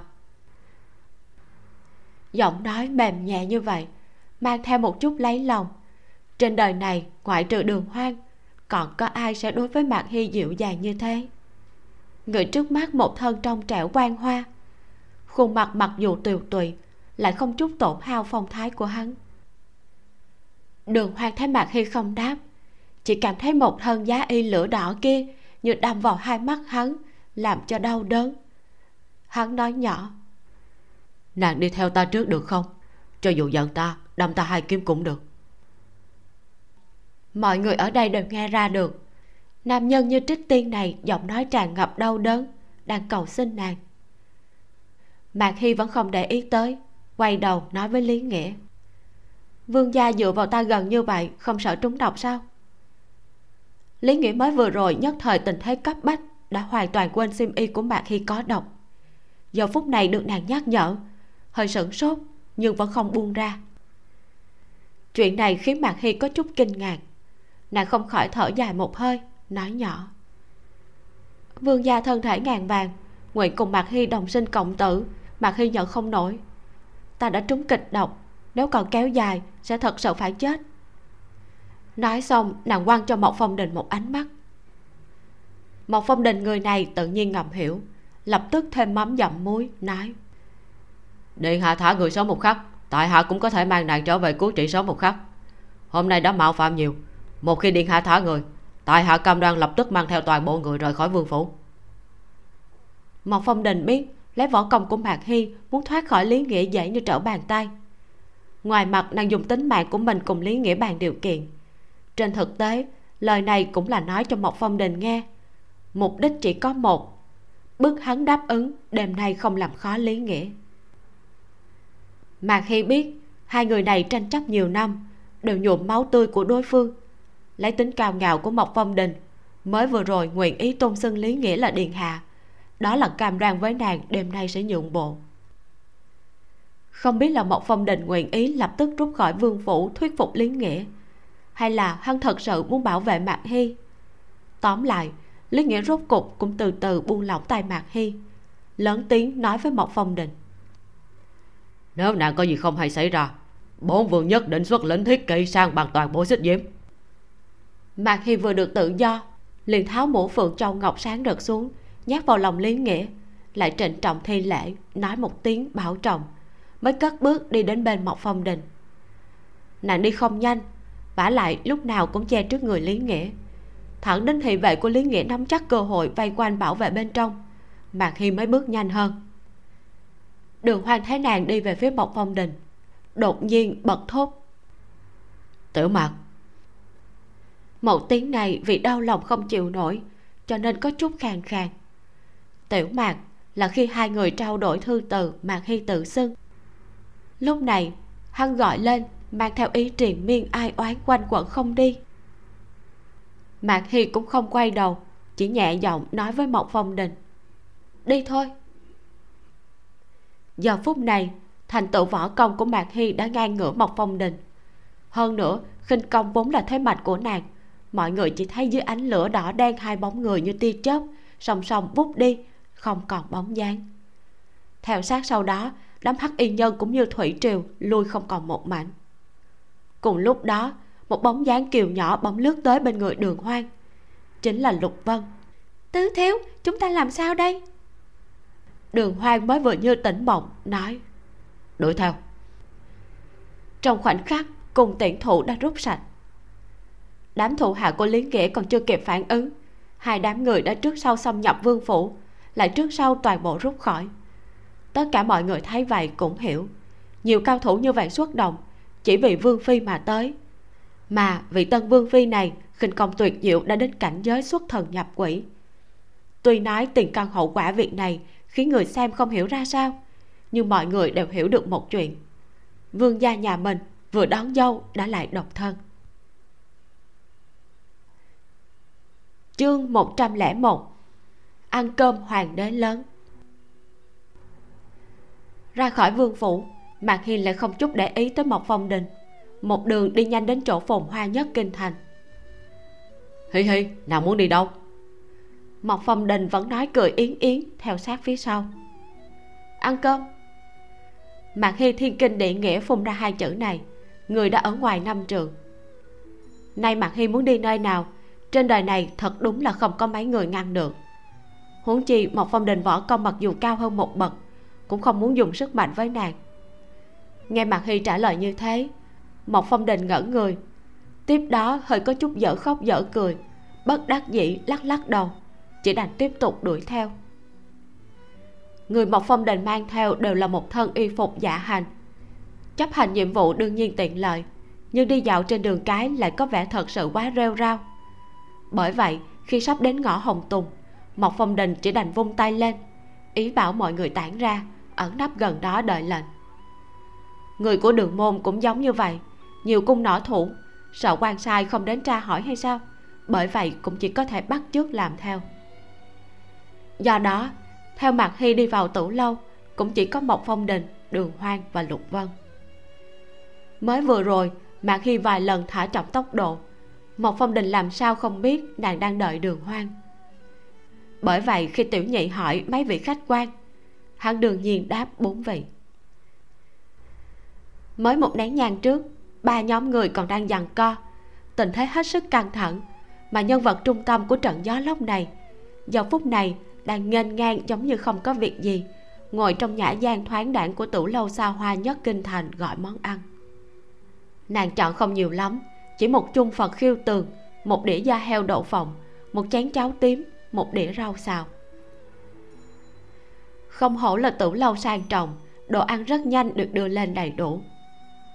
Mới vừa rồi lúc vượt nóc băng tường, mạc hy đã bỏ lớp sa y bên ngoài của giá y trị giá ngàn vàng xuống, để tránh khiến cho người ta chú ý. Giờ phút này, đồ nằm mặc trên người thoạt nhìn chỉ là hồng sam chất liệu đẹp đẽ quý giá. Sắn tay áo làm bằng gấm lên một đoạn, mạc hy ngồi ở chủ vị, bắt đầu ngấu nghiến ăn. Dù mộc phong đình tâm tư thâm trầm cũng không biết. Mạc hy giờ phút này rất có tâm tính, ngoài chết không có gì lớn hơn. Thiếu nợ nhiều không lo? Nàng nghĩ thế này, nếu không có gì bất ngờ xảy ra, đoàn vương lý kỳ chắc sẽ không thấy được mặt trời sáng mai. Cho nên, có thể ngồi cái ghế kia chỉ còn lại một mình lý nghĩa. Người này lúc trước bị nàng hạ độc, mới vừa rồi nàng lại lừa chính hắn trúng độc để cầu thoát thân. Hơn nữa cuộc hôn nhân mang xuôi quỷ khiến dưới âm mưu dương mưu này, dù sao cũng là cục diện hỗn loạn, không cắt không đứt rồi. Có câu, nợ nhiều không lo. Hoàng đế lão tử tương lai, người trên đời này không nên đắc tội nhất, đã bị nàng vô cùng đắc tội. Còn có gì mà đáng sợ nữa? Cho nên, giờ phút này ăn cơm hoàng đế lớn, hết thảy âm mưu dương mưu với nhu cầu ăn uống no đủ căn bản đều nhỏ bé, không đáng kể mạc hy ăn no chừng bảy phần. Tự hồ mới nhớ tới có người như đường hoang, nói với hắn. Lát nữa chàng trả tiền thay ta được không? Những lời này nàng nói rất tự nhiên, không mang theo nửa phần ngăn cách. Đương nhiên thôi, có ai mặc hỷ phục trên người mà còn đem theo bạc. Chỉ là đáng tiếc đồ cưới của nàng, thật sự không công tiện nghi cho lý nghĩa. Sở hoài khanh người này làm việc rất là chú ý, ngay cả đạo cụ cũng cẩn thận tỉ mỉ đưa vào vương phủ đều là vật tốt. Đường hoang nghe rõ mỗi một chữ nàng nói, lại giống như không rõ nàng nói gì. Giờ phút này, trong lòng hắn chỉ có một ý niệm trong đầu. Nàng nói chuyện với mình, nàng không giận mình. Trong lòng hắn lặp đi lặp lại ý niệm này trong đầu, dần dần trên mặt hiện ra một chút ánh sáng. Liền ngay cả ánh mắt nhìn mạc hy cũng có chút sai. Lục vân biết rất rõ mấy ngày nay, thiếu gia nhà mình đã sống trong giày vò như thế nào? Từ khi nghe tin ngày cưới của cô nương, liền suốt đêm triệu tập nhân thủ, ngày đêm kim trình tới kinh thành không nói. Thật vất vả nghỉ ngơi một lát, cũng thường xuyên giật mình thức giấc, khuôn mặt lại ngày một tiều tụy. Giờ phút này thấy mạc hy nói với đường hoang một câu, hắn liền vui mừng không biết như thế nào cho phải. Lục bân không khỏi thầm than trong lòng. Cô nương tốt của tôi ơi cô chính là tổ tông sống của đường môn chúng tôi. Trăm ngàn lần đừng có ép người nữa. Ăn thêm mấy đũa, mạc hy đã cảm thấy no. Thấy đường hoang vẫn còn ngay người, nàng kéo kéo tay áo hắn, nhẹ giọng nói. Mau, trả tiền cho một phong đình đi. Lời này vừa nói ra, đường hoang theo bản năng gật đầu. Hắn đối với nàng từ trước đến nay đều không có chỗ nào mà không đồng ý.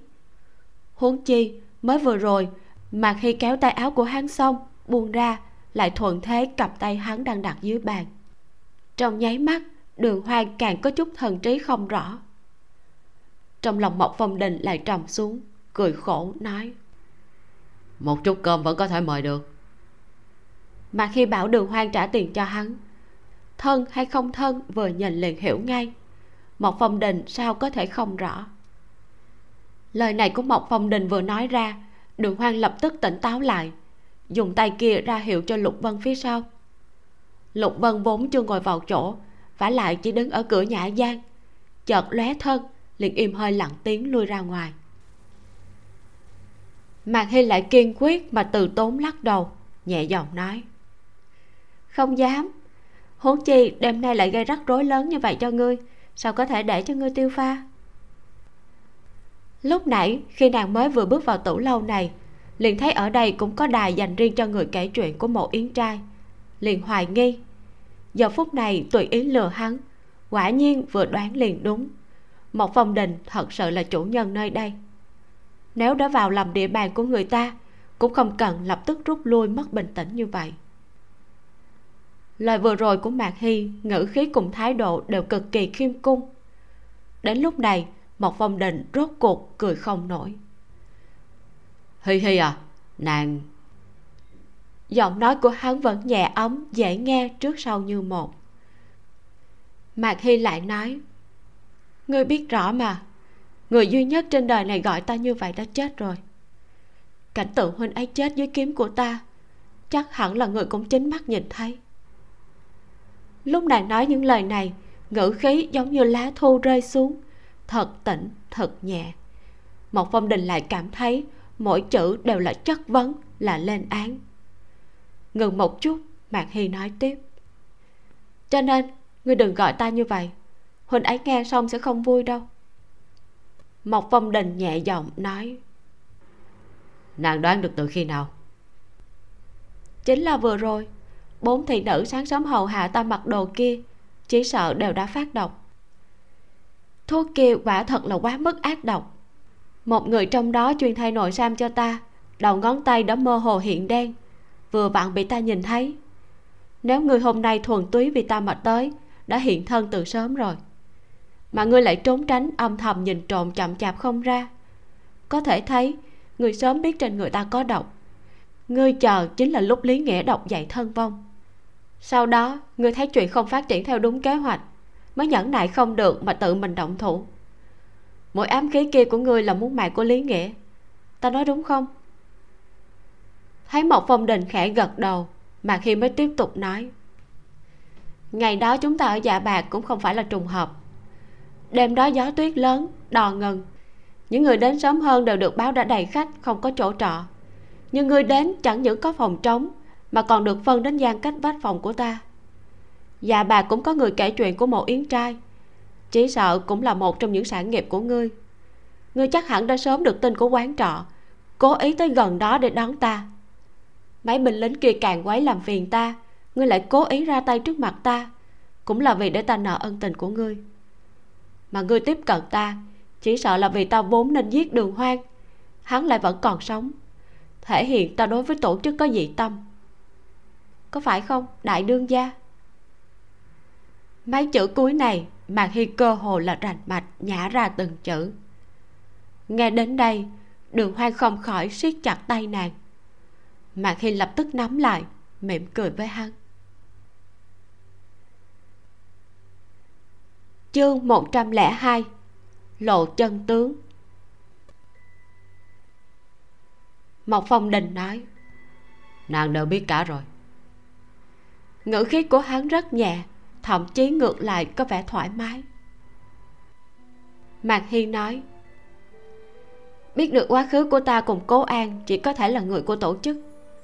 Ngày đó tổ chức phái ta đi cướp tiêu, Chính là vì thử thái độ của ta đối với Lý Nghĩa, Người có bộ dạng giống hệt như cô An. Vốn ta chỉ là một thích khách, Làm nhiệm vụ không có gì đáng trách. Ám sát vương gia đương triều phiêu lưu lớn một chút, nhưng cũng chưa chắc là ta không nhận. Nhưng người biết bởi vì lý nghĩa có bộ dạng giống cố an như đúc. Ta cho dù không biết thân thế của cố an, cũng nhất định sẽ không đáp ứng nhận vụ này.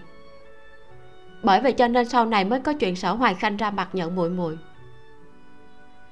Sau lần ám sát đó, những người tham gia nhiệm vụ đều bị lừa đi anh hoa tạ diệt khẩu. Hôm đó thật là trùng hợp ngươi cũng ở anh hoa tạ.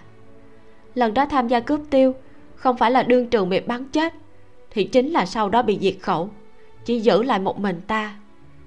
Chỉ sợ là khi đó đã có tâm muốn lợi dụng ta để đối phó lý nghĩa. Sở hoài khanh biết là trên người ta có bớt, cũng nhất định là tin tức có được từ tổ chức.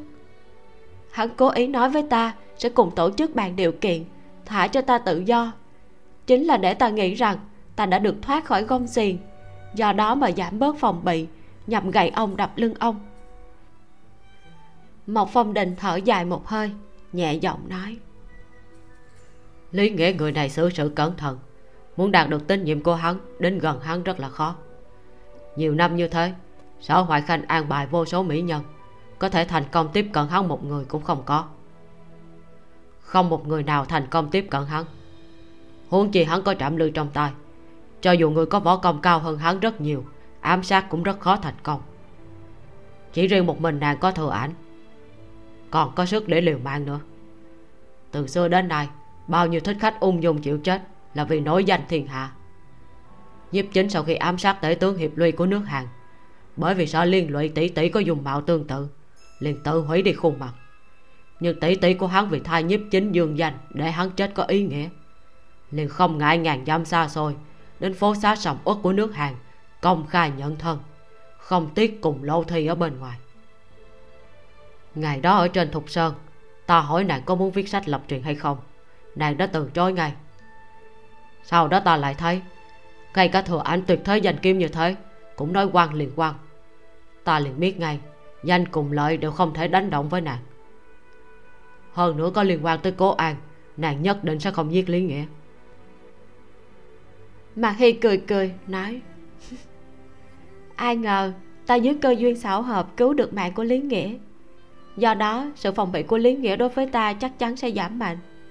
Các người liền nghĩ ra kế trước liên hôn, sau độc giết.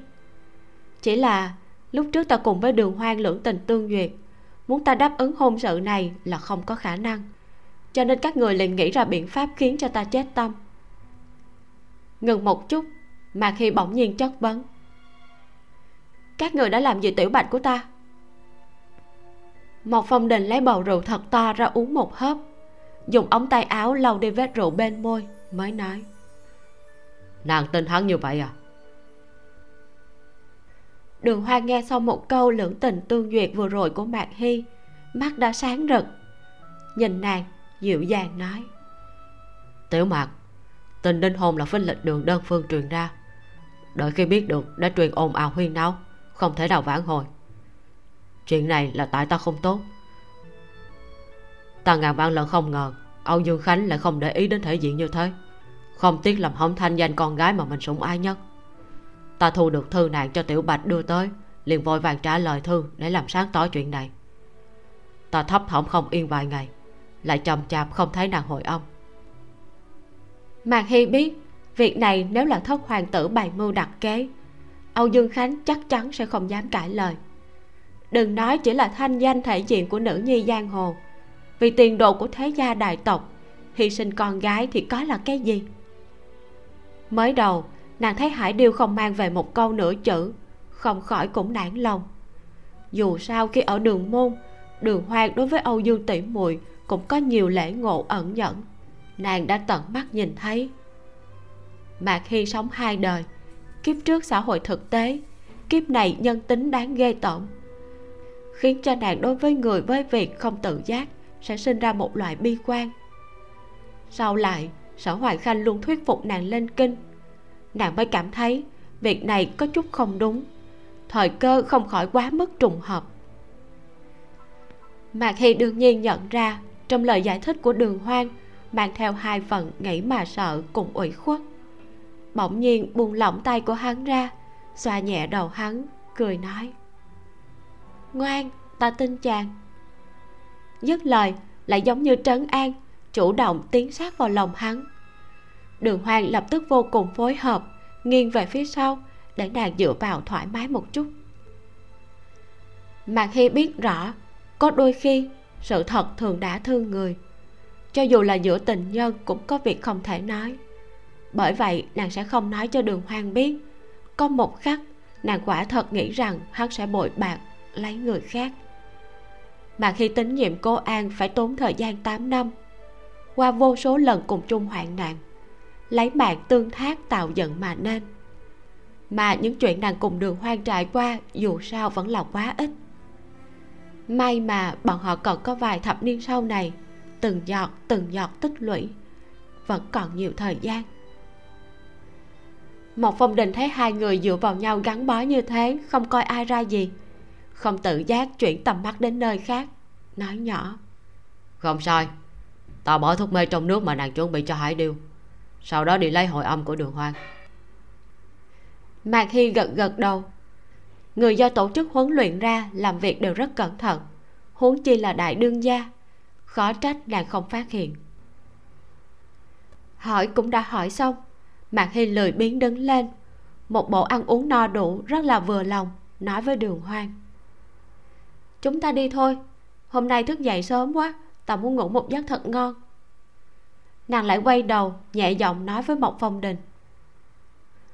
Trên thục sơn ngươi cứu ta là thật. Một ngựa về một ngựa.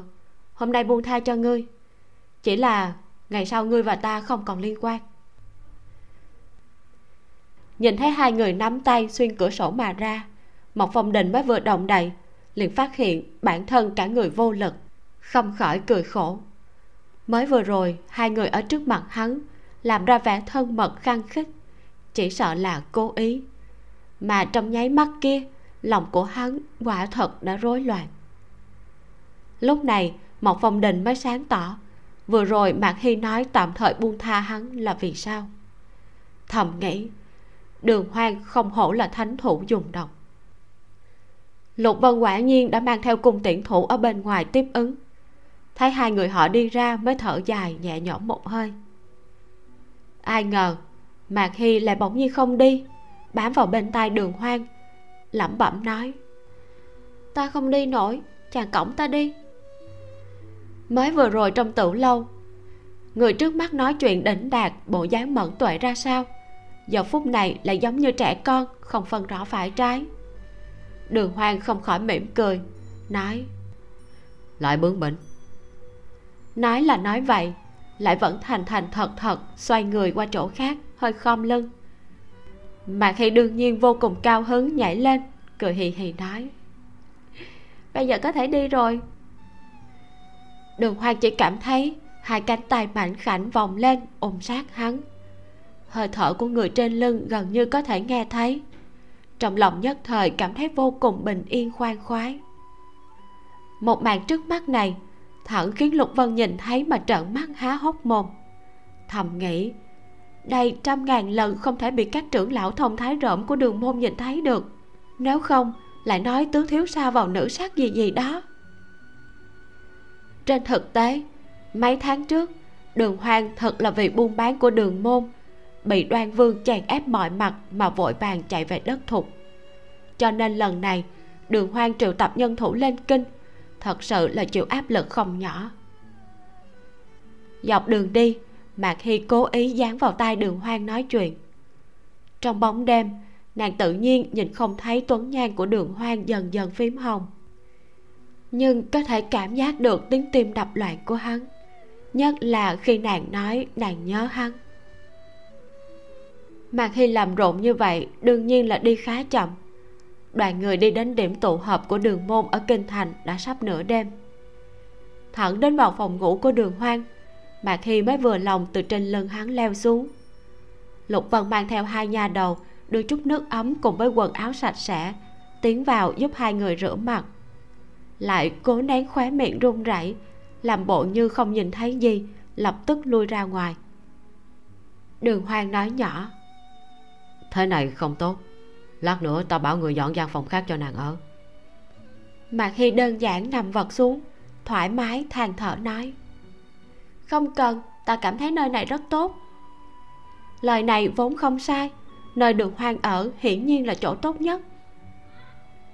Mắt thấy mạc hy dáng vẻ vô lại chiếm chỗ đường hoang dỗ nàng nói. Vậy nàng ngủ ở trong này ta ra ngoài ngủ. Không được ta muốn chàng ở cùng ta nói xong, mạc hy trở mình đứng lên, phối hợp ngẩng đầu để cho đường hoang thay nàng lau mặt. Lau xong, nàng lại thuận thế giữ chặt tay đường hoang không cho đi, cười hì hì nói. Chàng nói xem, thế này rốt cuộc là không tốt ở chỗ nào? Đường hoang cứ bị nàng bám lấy thì không còn cách nào. Sau một lúc lâu, rốt cuộc nhẹ giọng nói. Không phải là ta không muốn, chỉ là ta không muốn nàng bị bất luận kẻ nào xem thường chuyện này chuyện này phải đợi cưới hỏi đàng hoàng mới được. Mà khi nghe hắn càng nói càng nhỏ, rốt cuộc nhìn không được cười ra tiếng, nói, chọc chàng thôi. Đêm nay chàng liền an tâm ngủ cạnh ta ta không chạm vào chàng, được chưa? Đường hoang thật sự thấy nàng cái gì cũng dám nói, liền nghiêng mặt đi, bất đắc dĩ gật gật đầu.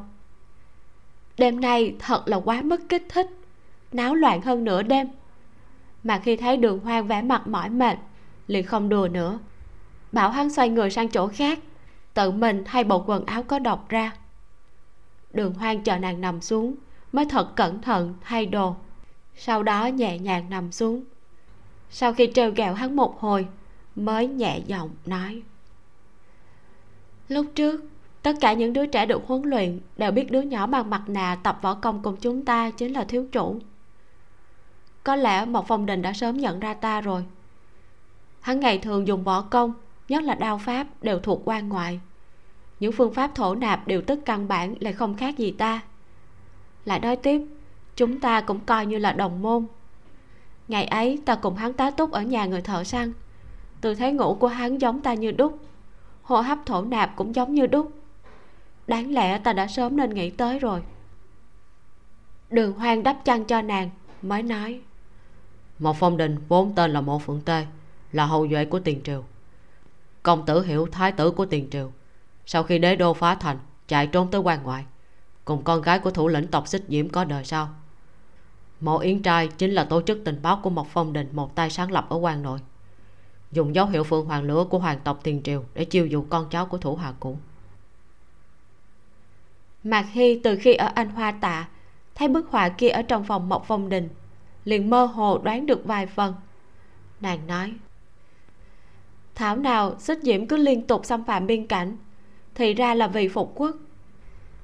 Chữ đình trong tên của hắn có ý nghĩa là dừng lại, cũng hợp với chữ t cũng có ý nghĩa là dừng lại. Tên giả của hắn cùng tên thật rất là phù hợp. Ta vốn không thể hiểu nổi, người giang hồ tham dự triều đình tranh đấu, đó là cái lợi nhất thời, tương lai chắc chắn là không có gì tốt đạo lý này chàng và ta đều vô cùng rõ ràng. Sao đại đương gia một nhân vật cao cấp như thế, lại muốn bảo hộ lục gia cùng thất hoàng tử hợp tác. Thì ra, hắn không chỉ đơn giản là một nhân vật giang hồ. Đường hoang thở dài. Hắn đối với nàng, xác thật có vài phần thật tình. Vốn hắn ở trong tối, lý nghĩa ở ngoài sáng. Việc đêm nay bất luận thành bại, hắn cũng không cần hiện thân ở vương phủ, bại lộ thân phận như thế mà khi lại lắc đầu, nói. Sao chàng biết hắn không phải vì số hoàng kim dưới địa cung của đường môn mà tới? Nếu như lấy ta trao đổi, chàng có trả không? Ngày đó, mạc hy đối với đường hoang vô cùng nản lòng. Quả thật, từng có ý nghĩ rời xa nơi tranh chấp này trong đầu. Nhưng nàng cho dù muốn đi, cũng sẽ không đi cùng một phong đình. Cũng là vì cân nhắc đến điểm này. Mà khi vốn tưởng rằng đường hoang sẽ không trả lời. Dù sao, đây cũng chỉ là giả thiết ai ngờ đường hoang không hề do dự, nói. Đương nhiên cho. Ngừng một chút, hắn lại nói thêm. Cho dù giờ phút này nàng bình yên trong ngực, ta cũng sẽ vật về chỗ cũ. Mà khi nghe hắn trả lời như vậy, cũng không hỏi kỹ, lát sau liền bình yên đi vào giấc ngủ. Đêm đó mạc hy ngủ vô cùng yên ổn. Đường hoang làm gối ôm lại cơ hồ cả một đêm không thể nào ngủ nổi dưới sự dày vò này, đường hoang đương nhiên sẽ không hỏi kỹ mạc hy vì sao muốn ở chung phòng với hắn. Mạc hy biết rõ lý nghĩa xưa nay kiêu ngạo. Trải qua đêm nay, cho dù hắn đối với nàng thật sự có vài phần hảo cảm, cũng quả quyết sẽ không dung nàng làm chính phi. Dù sao vị trí này tương lai phải là mẫu nghi thiên hạ, sao có thể lập nữ tử đức hạnh kém như nàng? Nàng cùng lý nghĩa vẫn là ai đi đường nấy mới tốt. Chương 103 ông nói gà, bà nói vịt. Mạc hy ngủ thẳng đến mặt trời lên cao mới thức dậy. Đường hoàng đã sớm thức, thấy nàng mở mắt, mỉm cười, nói, dậy ăn điểm tâm. Cũng chỉ là một chút cháo loãng ăn sáng, mạc hy vì hôm qua tự mình xào đại boss cá mực một phong đình này, trong lòng thật là vui sướng, ăn vô cùng ngon miệng. Đột nhiên nàng hỏi có tin tức gì không? Đường hoàng đương nhiên hiểu được nàng muốn hỏi gì nói nhỏ. Đêm qua thất hoàng tử tiến cung diễn thánh bất hạnh gặp chuyện bỏ mình. Sau khi duệ vương nghe thấy lập tức mang binh vào cung hộ giá. Mạc hy gật gật đầu. Nói như thế lý nghĩa chẳng những diệt lý kỳ đối thủ cạnh tranh còn khống chế luôn đài nội. Phỏng chừng hoàng đế lão cha kia của hắn đã mất hết quyền lực. Không quá mấy ngày sẽ hạ chiếu thư truyền vị hôm qua chàng nói muốn đem số hoàng kim kia trả lại cho mộc phong đình.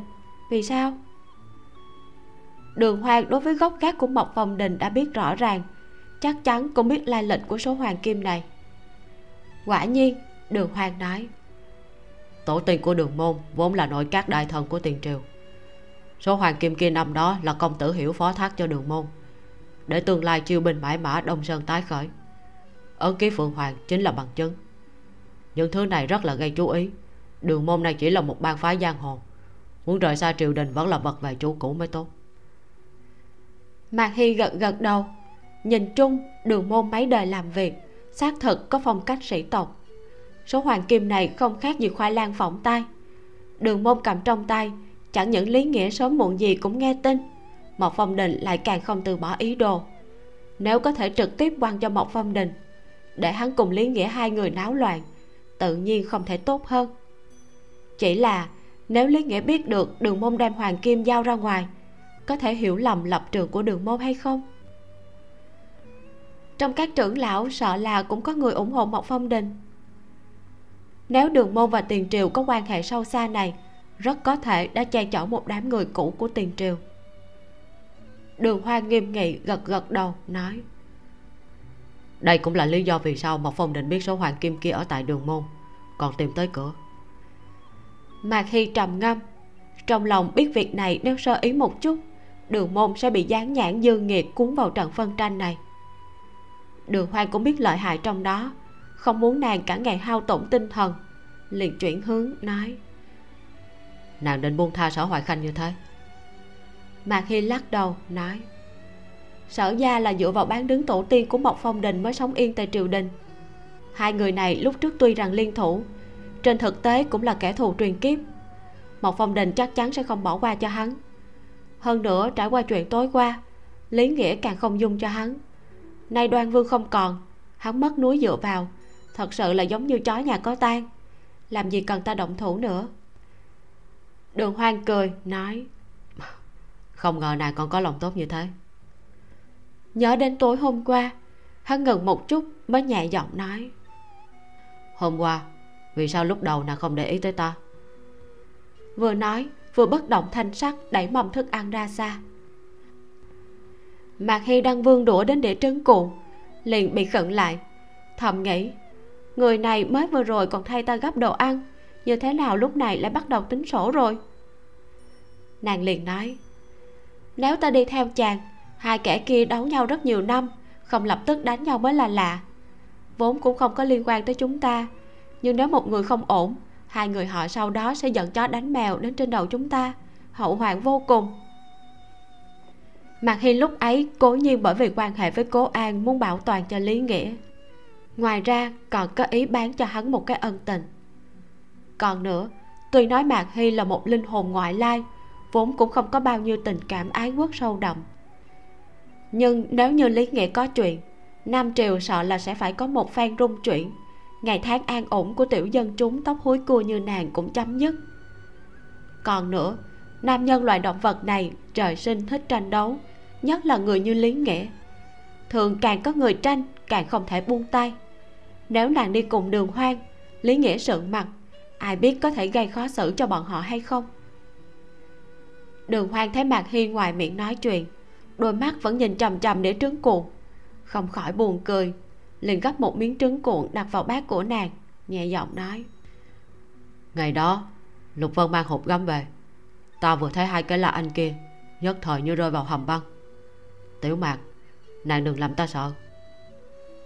Mạc hy nhìn hắn nghiêm túc gật đầu nói. Ừ ta biết rồi sẽ không dọa chàng nữa đâu. Ta sợ truyền tin ra lại sai lầm liền đưa cho lục vân cái đó nếu chàng nhìn thấy thứ đó mà không tới tìm ta có thể thấy chính là thật sự không cần ta. Đường hoan nghe câu cuối của nàng nói vô cùng ủy khuất biết rõ là làm nụng trong lòng lại vừa ngọt ngào vừa chua xót. Vừa yêu lại thương ôm nàng qua dịu dàng nói.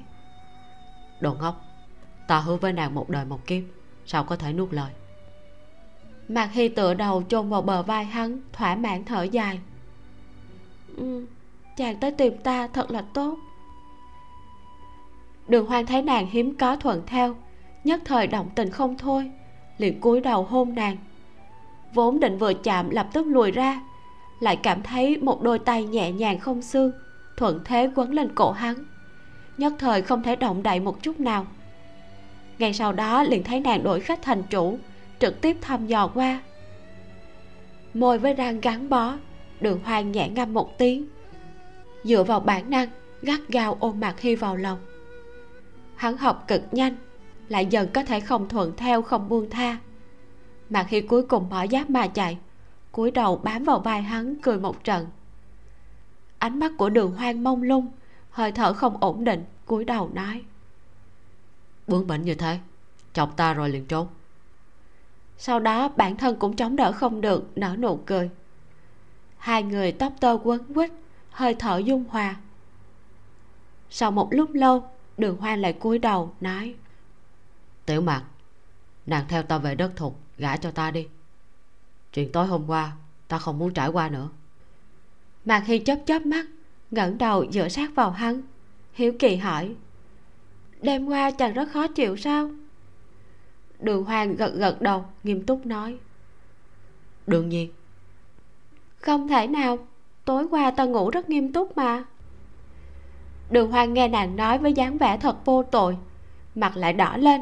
Mới biết, vừa rồi là ông nói gà, bà nói vịt. Hắn có chút khó thở, nói ta không có ý đó. Ngừng một chút, hắn thở dài. Nàng nên mặc gia y đứng đắn một lần cùng ta chứ. Trong lòng lại thầm tính toán, bộ quần áo hôm qua nàng thay ra kia, cho dù không nhiễm độc ta cũng nhất định phải thiêu. Mạc hy à một tiếng, âm thầm kiểm điểm bản thân một phen. Thì ra ta lại nghĩ đen tối rồi.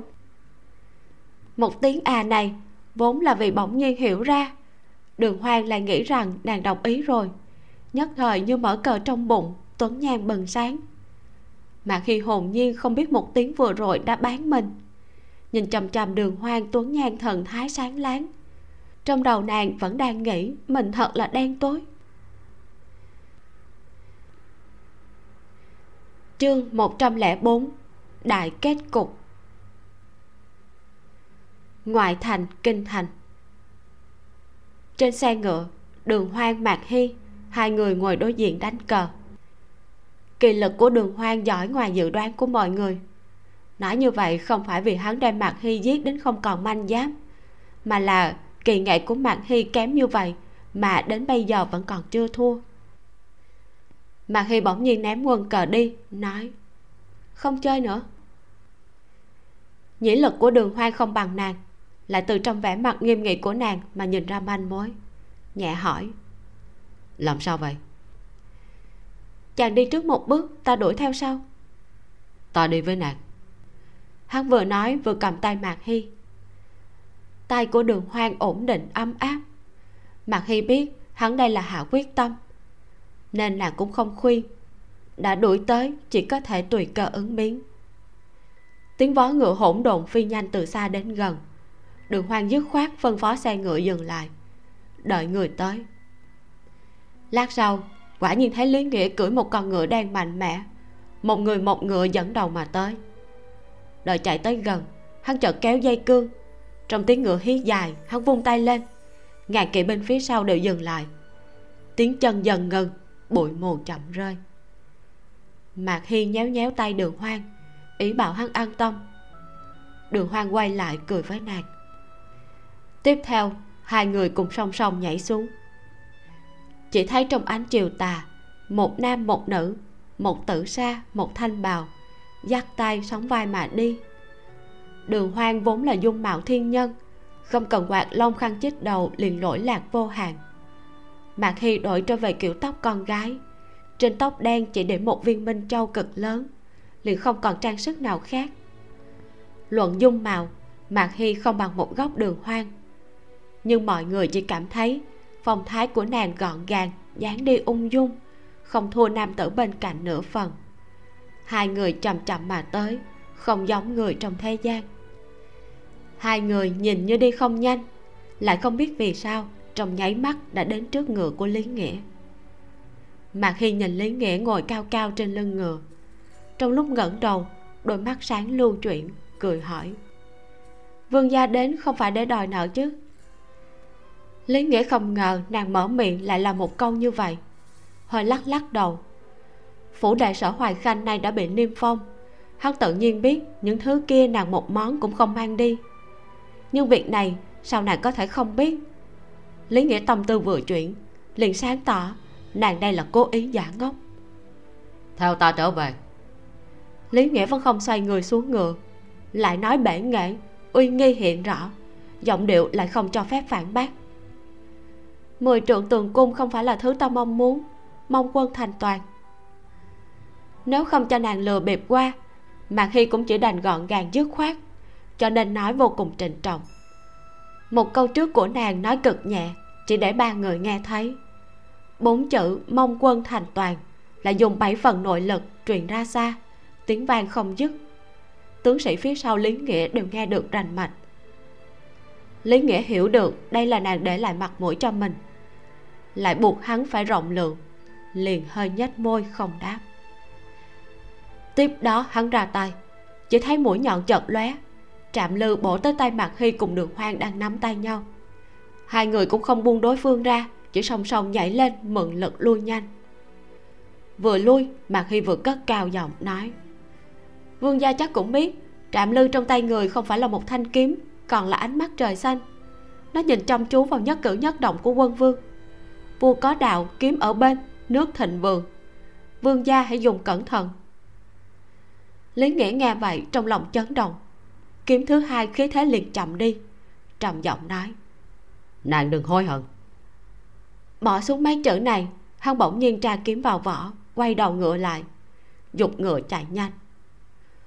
Một ngàn thiết kỵ kia kết thành trận lập tức từ giữa xé mở một lỗ hổng để hắn một người một ngựa chạy như bay mà qua lại theo sát sau đó đạp bụi mà đi. Mà khi nhất thời thở phào nhẹ nhõm một hơi nhẹ giọng nói hắn đến một chuyến cũng tốt. Ta đang nghĩ tới làm thế nào thần không biết quỷ không hay mà giải độc trên người hắn. Đường hoang mỉm cười nói. Cái gì cũng không thể gạt được nàng. Mới vừa rồi trong nháy mắt lý nghĩa xoay người.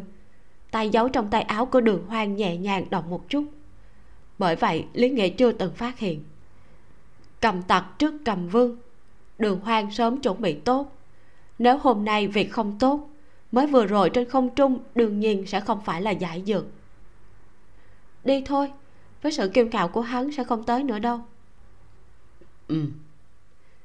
Đường hoang đáp lời nàng thầm nghĩ người này cầm được buông được làm việc quan minh lỗi lạc cũng làm rất tốt danh xưng quân tử. Có thể thấy được lời đồn trạm lư tự chọn minh quân không phải là đùa. Đột nhiên mạc hy nói vừa rồi lý nghĩa kêu ta đừng hối hận ngừng một chút, nàng nói tiếp. Chàng đã nói muốn lấy ta. Nếu như ta nói không muốn có con, chàng có hối hận không? Những lời này nàng nói cực nhẹ. Thay vì nói là đang hỏi đường hoang, càng giống như tự thì thào nói. Trên mặt đường hoang vẻ kinh ngạc chợt lóe qua. Thấy mặt nàng có chút mê man, không giống như đang nói đùa. Rất nhanh, gương mặt liền nhu hòa, kéo nàng đến bên cạnh, nói không hối hận. Câu này hắn nói mềm nhẹ mà kiên định. Thật sao? Lần này đến phiên mặt hy kinh ngạc. Nàng tự biết lời này nàng hỏi rất tùy hứng. Vừa ra khỏi miệng, nàng đã hối hận. Nàng hiểu rất rõ con nối dòng đối với nam tử nơi đây trọng yếu ra sao. Kỳ thật, ý niệm không cần đứa nhỏ trong đầu nàng từ khi xuyên qua đã có giờ phút này không biết vì sao lại nói ra. Thật. Đường hoang cực kỳ khẳng định gật đầu. Ôm mặt hy vào lòng giống như an ủi khẽ vuốt tóc dài của nàng. Thầm nghĩ nàng đã từng nói cuộc đời này sẽ không gánh vác thứ gì ngoài sinh mệnh của mình. Nàng còn trẻ như vậy lại giống như trải qua tan thương nhiều lần.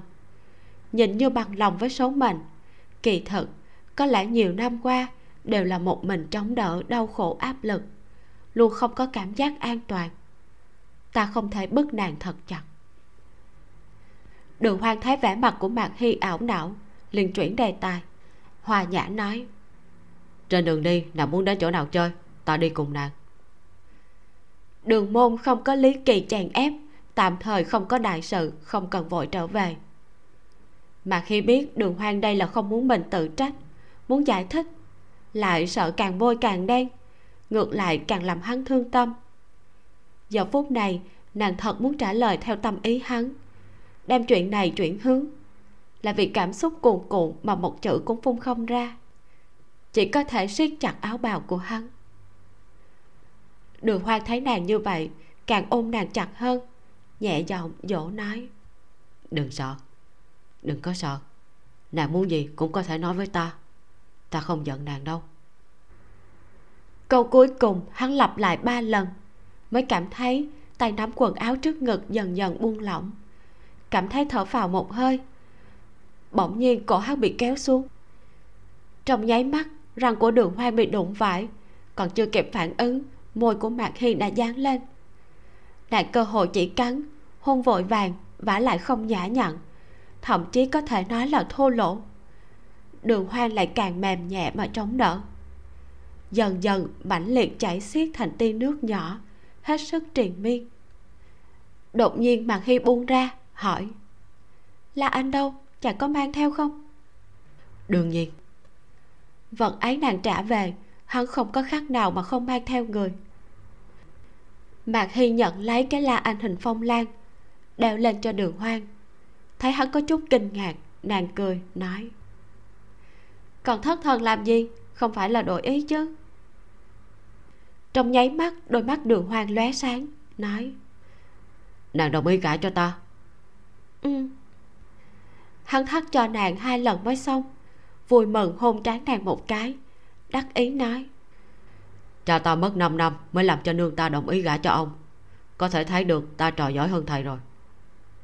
Mạc hiền nhìn hắn không nói gì nàng không khỏi oán thầm hắn như thế nào lại thay đổi phong cách, không thẹn thùng nữa rồi. Mặt trời chiều ngã về tây, bóng của hai người trùng điệp lên nhau. Chẳng phân biệt được người ta. Hai người một đường du ngoạn sơn thủy, thẳng tới 40 ngày sau mới đến đường môn. Chỉ là về đề tài đứa nhỏ là giống như thành cấm kỵ, ai cũng không nhắc lại. Mà khi cảm thấy kết hôn có chút dễ dàng đầu tiên, hai người đều không cha không nương. Cái gì là cha mẹ lời người mai mối đều không bàn nữa.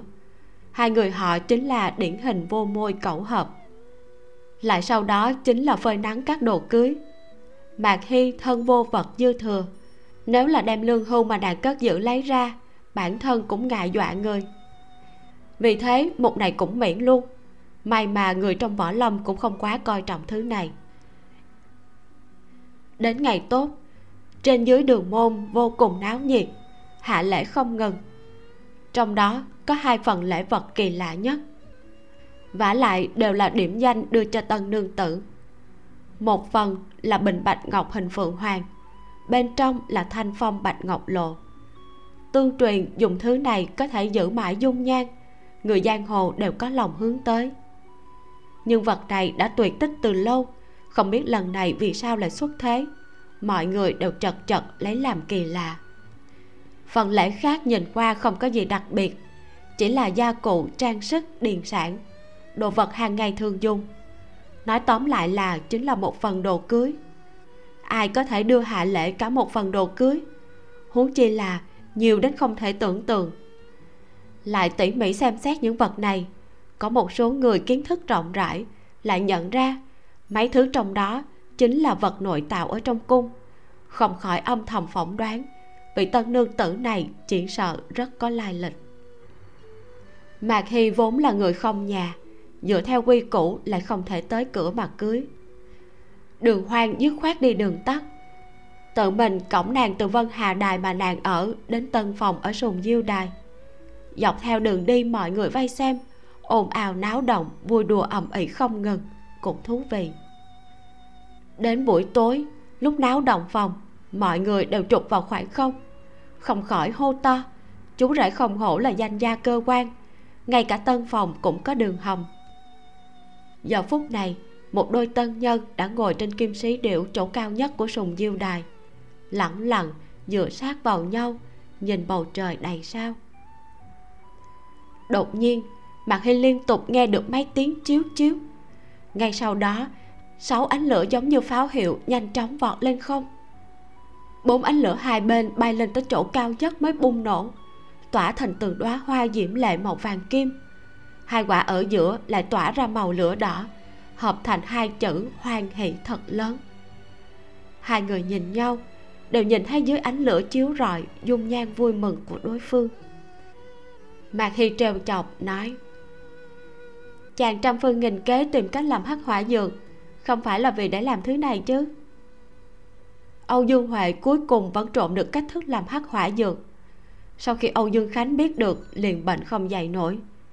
Âu dương cẩn từ khi đường hoang tuyên bố kết hôn cùng mạc hy, cảm thấy bị sỉ nhục thật sâu, đóng cửa không ra. Với lịch đường liên tục chịu đả kích, sợ là phải xuống dốc. Đường hoang cũng không đáp, chỉ nói, đêm lạnh, chúng ta về đi vừa nói vừa dắt tay mạc hy đón gió xuống. Hỷ phục màu đỏ khiến hai người càng phiêu diêu như tiên.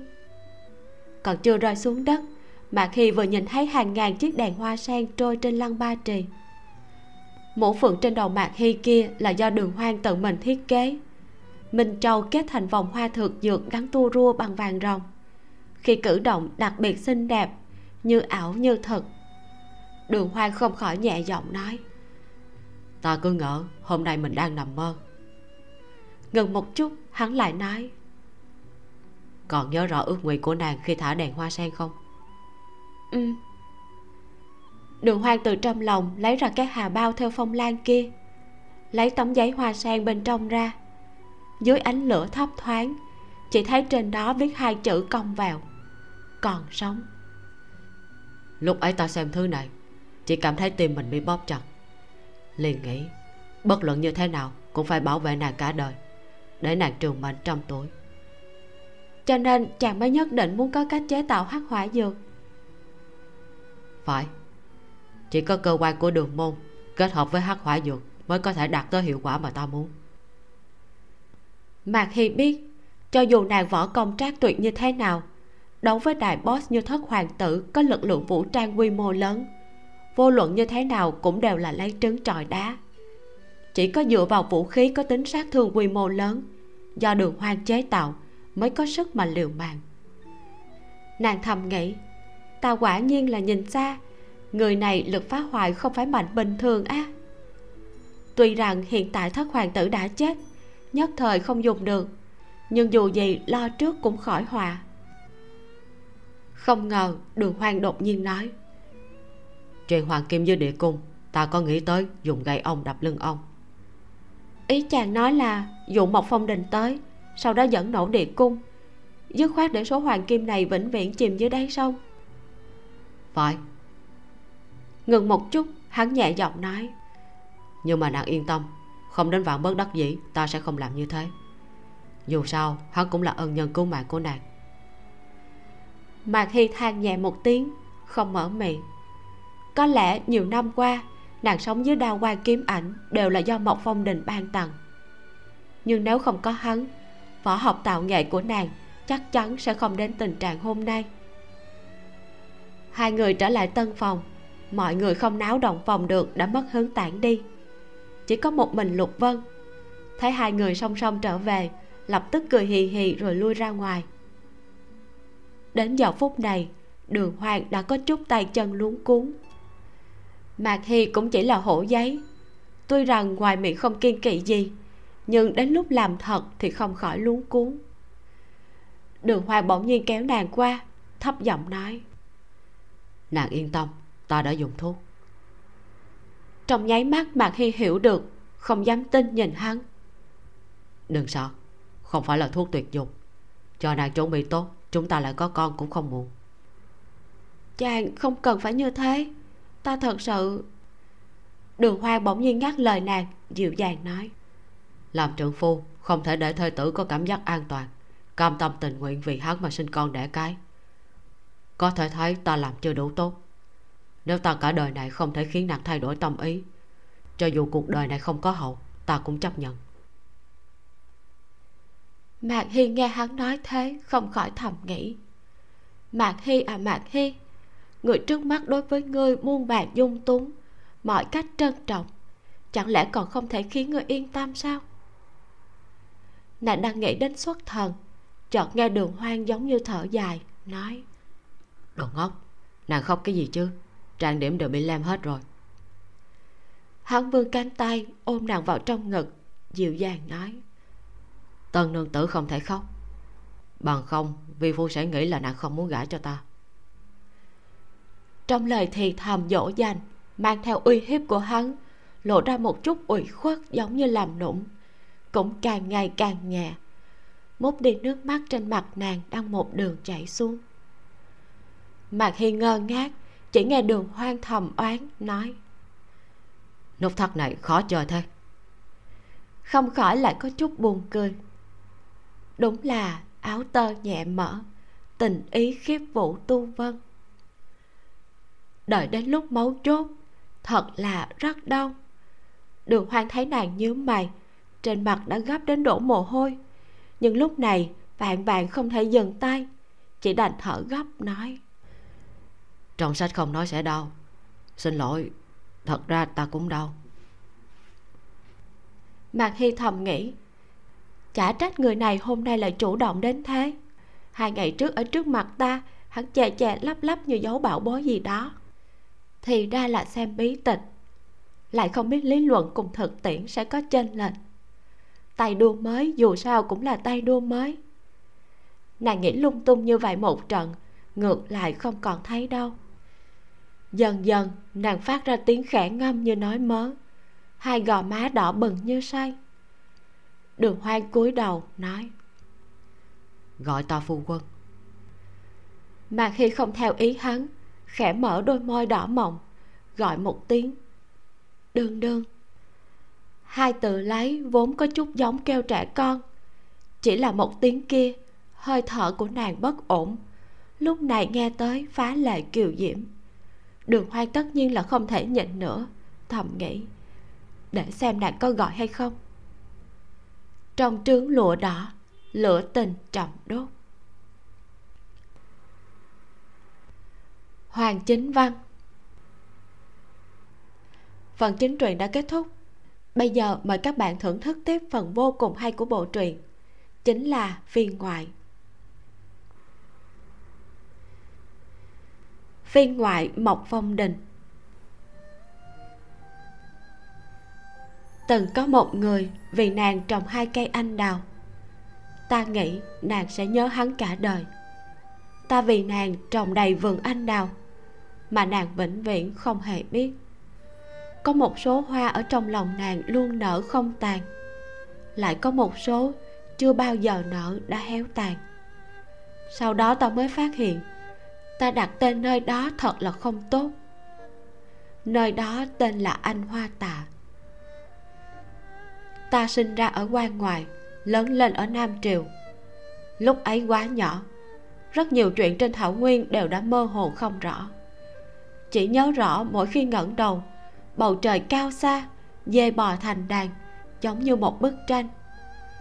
Khi đó ta không biết cái gì là phục quốc, không biết khối công xiềng này sẽ vây khốn ta cả đời. Chỉ biết là tổ tiên mình bị hoàng đế nam triều đuổi ra, cho nên ta phải trở về. Mà việc đó rất khó làm được. Ngay cả phụ thân ta cũng vì thế mà buồn bực, chết đi lúc ta còn nhỏ mẫu thân của ta ở lại quan ngoài. Cùng người trong tộc bởi vậy từ nhỏ đến lớn, bên người ta chỉ có phàn thúc. Từ khi nhớ chuyện, ta đã phải học rất nhiều thứ, văn thao võ lược, mọi thứ không thể lơi lỏng. Việc học khác đều có danh sư dạy riêng, mỗi võ công là không phải. Ngay từ đầu, cùng ta thụ huấn có rất nhiều bé gái, sau lại càng ngày càng ít. Cuối cùng chỉ còn lại một mình nàng. Ta hỏi phàn thúc, đám con gái đã đi đâu rồi? Phàn thúc nói, nữ hài tử hời hợt bị đào thải, phần lớn đều bị đưa đến thanh lâu. Lúc ấy ta còn không biết, không rõ việc đó đối với nữ hài tử là có ý nghĩa gì. Chỉ biết là mỗi lần khảo hạch, nữ hài tử đều lộ vẻ hoảng loạn bất an. Chỉ có nàng, hoảng sợ cùng yếu ớt, thường chỉ trong một cái chớp mắt mỗi lần rất nhanh liền có thể bình tĩnh. Chính là một đôi mắt sáng lãnh đạm như vậy, khiến cho ta nhớ kỹ nàng. Võ công của nàng cũng không được tốt lắm. Chủ yếu là quá mức gầy yếu cho nên độ lực không đủ. Nhưng nàng rất hiểu công kích nhược điểm của đối thủ. Ra tay trong nháy mắt không chút do dự, cũng không thấy chút nhân từ nương tay. Huấn luyện vô cùng khắc nghiệt tàn khốc. Dần dần, có nhiều đứa nhỏ có ý đồ chạy trốn chỉ có nàng, chưa bao giờ trốn. Nhưng từ trong ánh mắt nhìn chim bay của nàng, ta biết được nàng không phải không hướng tới tự do, chỉ là không làm chuyện không nắm chắc. Nàng giống ta, trong quần thể này không có bằng hữu. Ngày đầu tiên ta đến liền đeo mặt nạ. Những đứa trẻ khác đều biết thân phận của ta, không ai tới gần là rất bình thường. Nàng cũng không nói chuyện với bất kỳ kẻ nào cũng không tiếp nhận thiện ý của bất kỳ kẻ nào. Thậm chí ngoài trừ huấn luyện đối với bất kỳ khiêu khích gì cũng không hề phản ứng. Ta nghĩ nàng vẫn sẽ mãi như thế. Chỉ là sau khi hắn tới, ta mới biết được mình đã sai. Ta không rõ trên đời này sao lại có kẻ ngốc như thế. Bản thân ăn không đủ no, lại đem đồ ăn phân cho đối thủ cạnh tranh hắn thay nàng sửa đúng tư thế, cùng nàng luyện kiếm. Thậm chí, thay nàng chải đầu đắp chăn. Hắn vì nàng mà bị thương, vì nàng mà lo lắng, vì nàng mà đau lòng. Sau đó, ta lại thấy được dịu dàng trong cặp mắt lãnh đạm kia của nàng. Nàng cười với hắn, chỉ đối với một mình hắn. Hai người như hình với bóng, mà ta vẫn là thiếu chủ đeo mặt nạ vẫn một mình một bóng từ nhỏ ta đã được giáo dục, đồng tình là một loại tình cảm dư thừa. Ta cũng chưa bao giờ tin con người vốn lương thiện. Nhân tính cho tới bây giờ đều chịu không nổi khảo nghiệm. Ta không tin trong lúc sống chết, hắn còn có thể trước sau như một vì nàng mà hy sinh.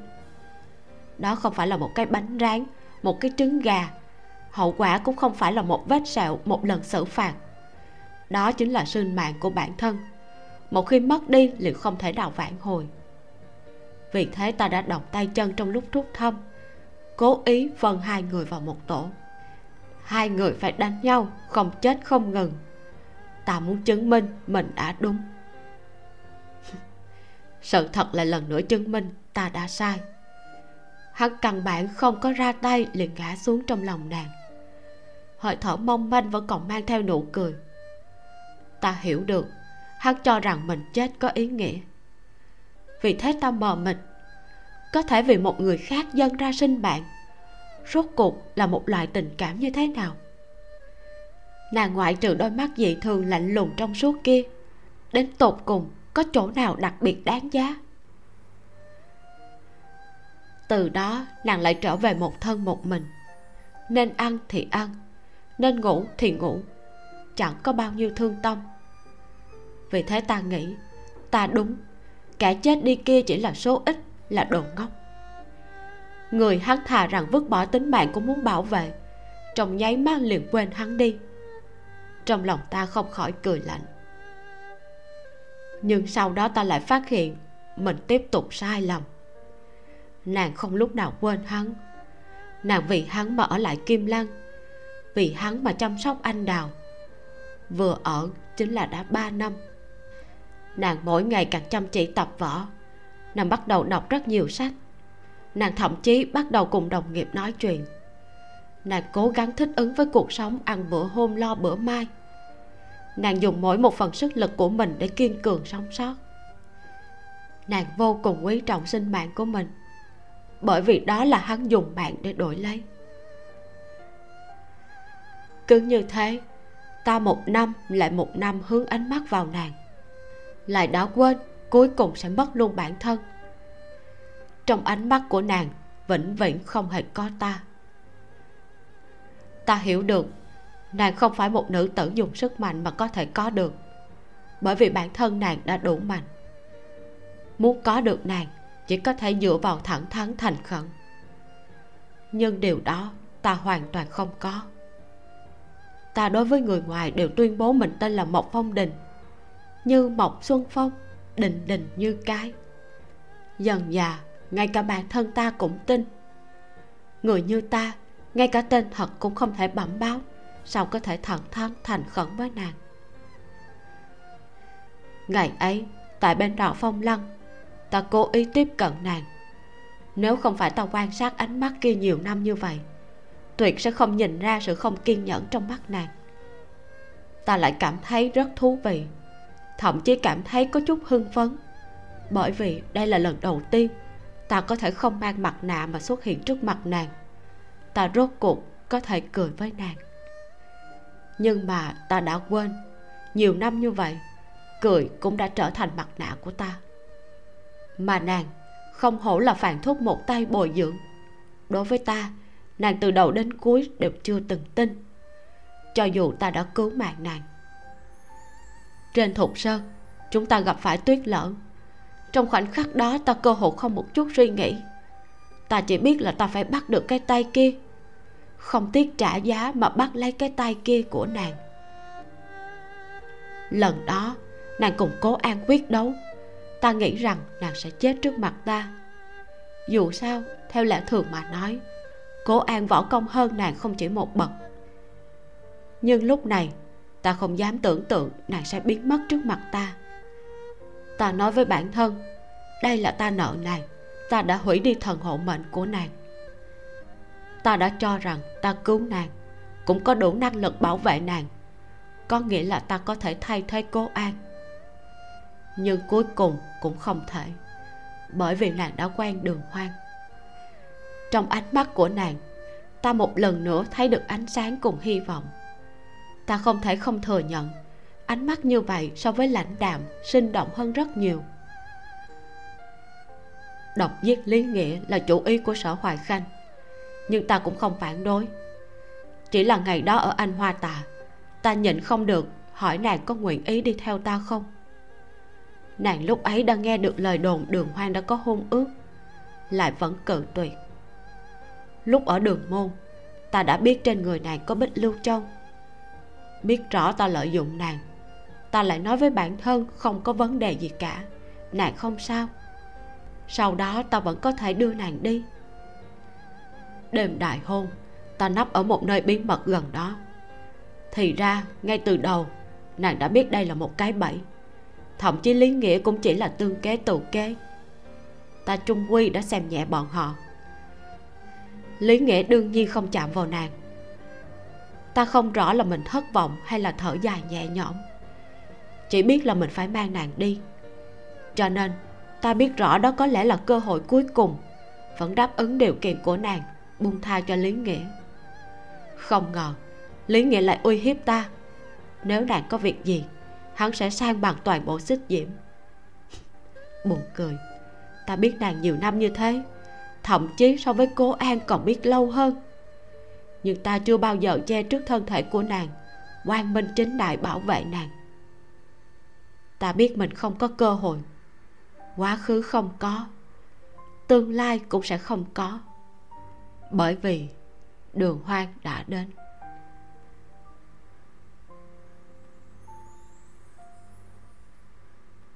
Phiên ngoại, hỏi tình tình bất tri sơ khởi, nhất bản nhi thâm. Xuất từ lời đề tựa mẫu đơn đình của thang hiển tổ. Màn đêm buông xuống.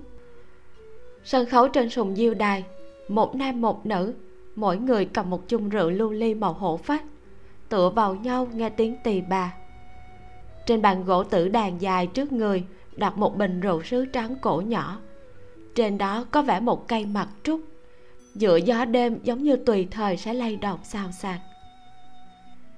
Không biết nam tử nói gì đó, bạch sam nữ tử dựa vào lòng hắn nở nụ cười. Ly rượu khẽ nghiêng, khiến vài giọt rơi trên vạt áo thêu một chuỗi hoa tử đằng. Nam tử vội lấy khăn tay ra lau giúp nàng. Nữ tử cũng không để ý, chỉ ghé vào lỗ tai hắn, nói nhỏ. Lúc đó ta làm rơi cá viên trên người chàng thay chàng lau quần áo. Tuấn mi của nam tử dương lên cười ra vẻ giận nói lại nói bậy sau đó nàng lại muốn rạch mặt ta. Mạc hiền nghe hắn lên án xong ngược lại càng thề son sắc nói thật mà. Mỗi khi đường hoang thấy bộ dáng dạo hoạt lại ra vẻ đứng đắn của nàng thật là vừa yêu vừa hận lại không thể làm gì được. Chỉ đành nghiêng đầu nói không nói thì thôi. Mạc hy thấy hắn thật sự có chút giận, liền cười hi hi, nói, chàng làm bánh đậu đỏ da tuyết cho ta ta liền nói cho chàng nghe. Có một ngày nọ, trên khuôn mặt xưa nay giống như trích tiên của đường tứ thiếu bị dính đầy bột, áo bào nhăn nhúm, giống như hiến vật quý cho nàng, tay đưa lên khay bánh đậu đỏ đựng trong đĩa thủy tinh hình lá sen vỏ mỏng như lá đỏ, vào miệng lập tức tan. Mùi thơm của đậu đỏ thấm thẳng vào lòng nàng, khiến nàng nhớ mãi không quên.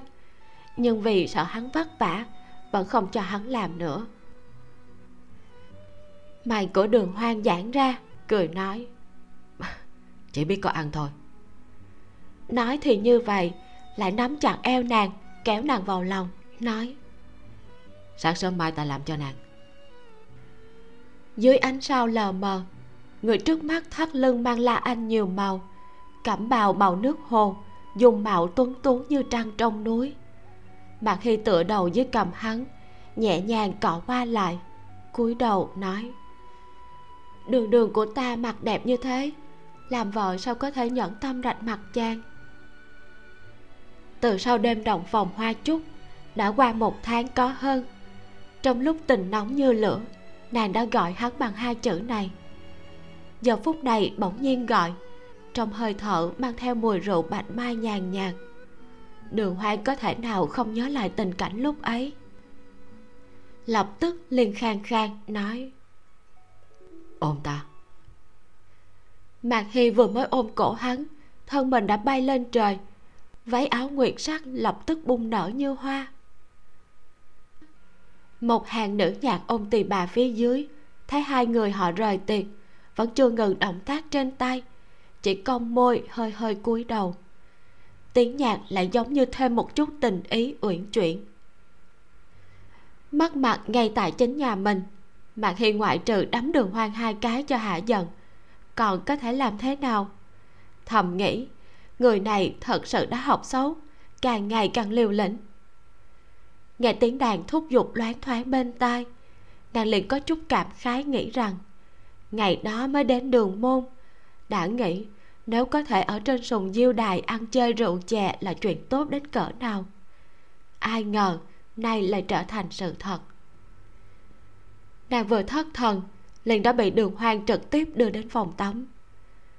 Trong hơi nước dày đặc, đường hoang thay nàng cởi bỏ ngoại bào, lại cởi của mình cẩn thận, đem hai cái la anh song song đặt trên giá bên cạnh. Sau đó mới vươn tay ôm nàng bước vào trong ao. Đường hoang bảo mạc hy quay lưng lại, từ từ cởi áo trong của nàng, xem kỹ vết thương sau vai trái. Dưới ánh nến, vết sẹo vốn ngoằn ngoèo dữ tợn, nay chỉ để lại một vết hồng nhạt. Hắn vừa nhẹ nhàng xoa, vừa dịu dàng nói dùng thêm vài lần thuốc, vết sẹo này liền sẽ không thấy nữa. Ngừng một chút, hắn nói tiếp. Sau khi dùng thuốc, mỗi lần mưa dầm, bả vai của nàng còn đau không? Mạc hi nói nhỏ. Không quá đau giống như trước kia. Thuốc kia là do hắn tìm vô số điển tịch mới chế ra được. Sao có thể không tốt chứ? Nhớ ngày đó, hắn nói sẽ chữa khỏi tất cả đau xót trong cuộc đời này của nàng nay vết thương trên người nàng quả thật phần lớn đã tốt lắm. Nghĩ như thế liền quay đầu, chủ động dâng môi đến gần. Đường hoang giờ phút này sao chịu được nàng trêu chọc như vậy? Động tác mang theo chút gấp gáp, lại đặc biệt dịu dàng. Cuộc tắm này liền ước chừng một canh giờ. Đường hoang mới ôm nàng đi ra, đặt lên giường, liền dùng khăn thay nàng lau tóc. Đột nhiên mạc hy nói chàng lấy vở tập viết của ta tới xem giúp ta có tiến bộ không? Vì để chứng minh thích khách về hưu cũng có văn hóa mạc hy gần đây thường năn nỉ đường hoang dạy nàng thi họa.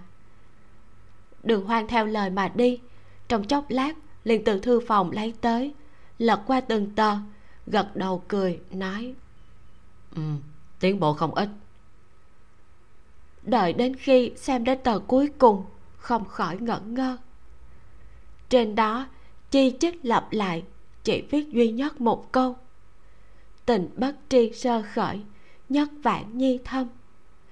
Nghĩa là, tình không biết bắt đầu từ lúc nào, chỉ hướng về một người mà yêu sâu đậm.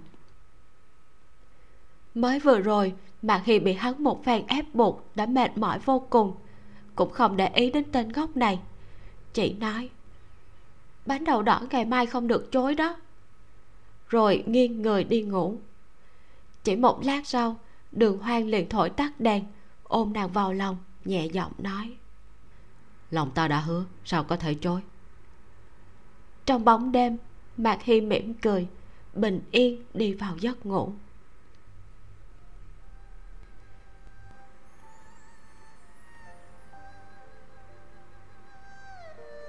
Phiên ngoại lý nghĩa hướng chi sợ hân, phủ ngưỡng chi gian. Dị vi trần tích, do bất năng bất dĩ chi hưng hoài. Nghĩa là, những việc vui vẻ trong thoáng chốc đã là quá khứ, khiến người ta không thể không nghĩ về. Đây là câu thơ trích trong lan đình tập tự của vương hy chi. Cảm thấy những lời này đã khái quát hết được tâm tình của lý nghĩa. Gió đêm lạnh lẽo. Ta ngồi trên mái cong vĩnh ninh cung, nhìn sao trên trời.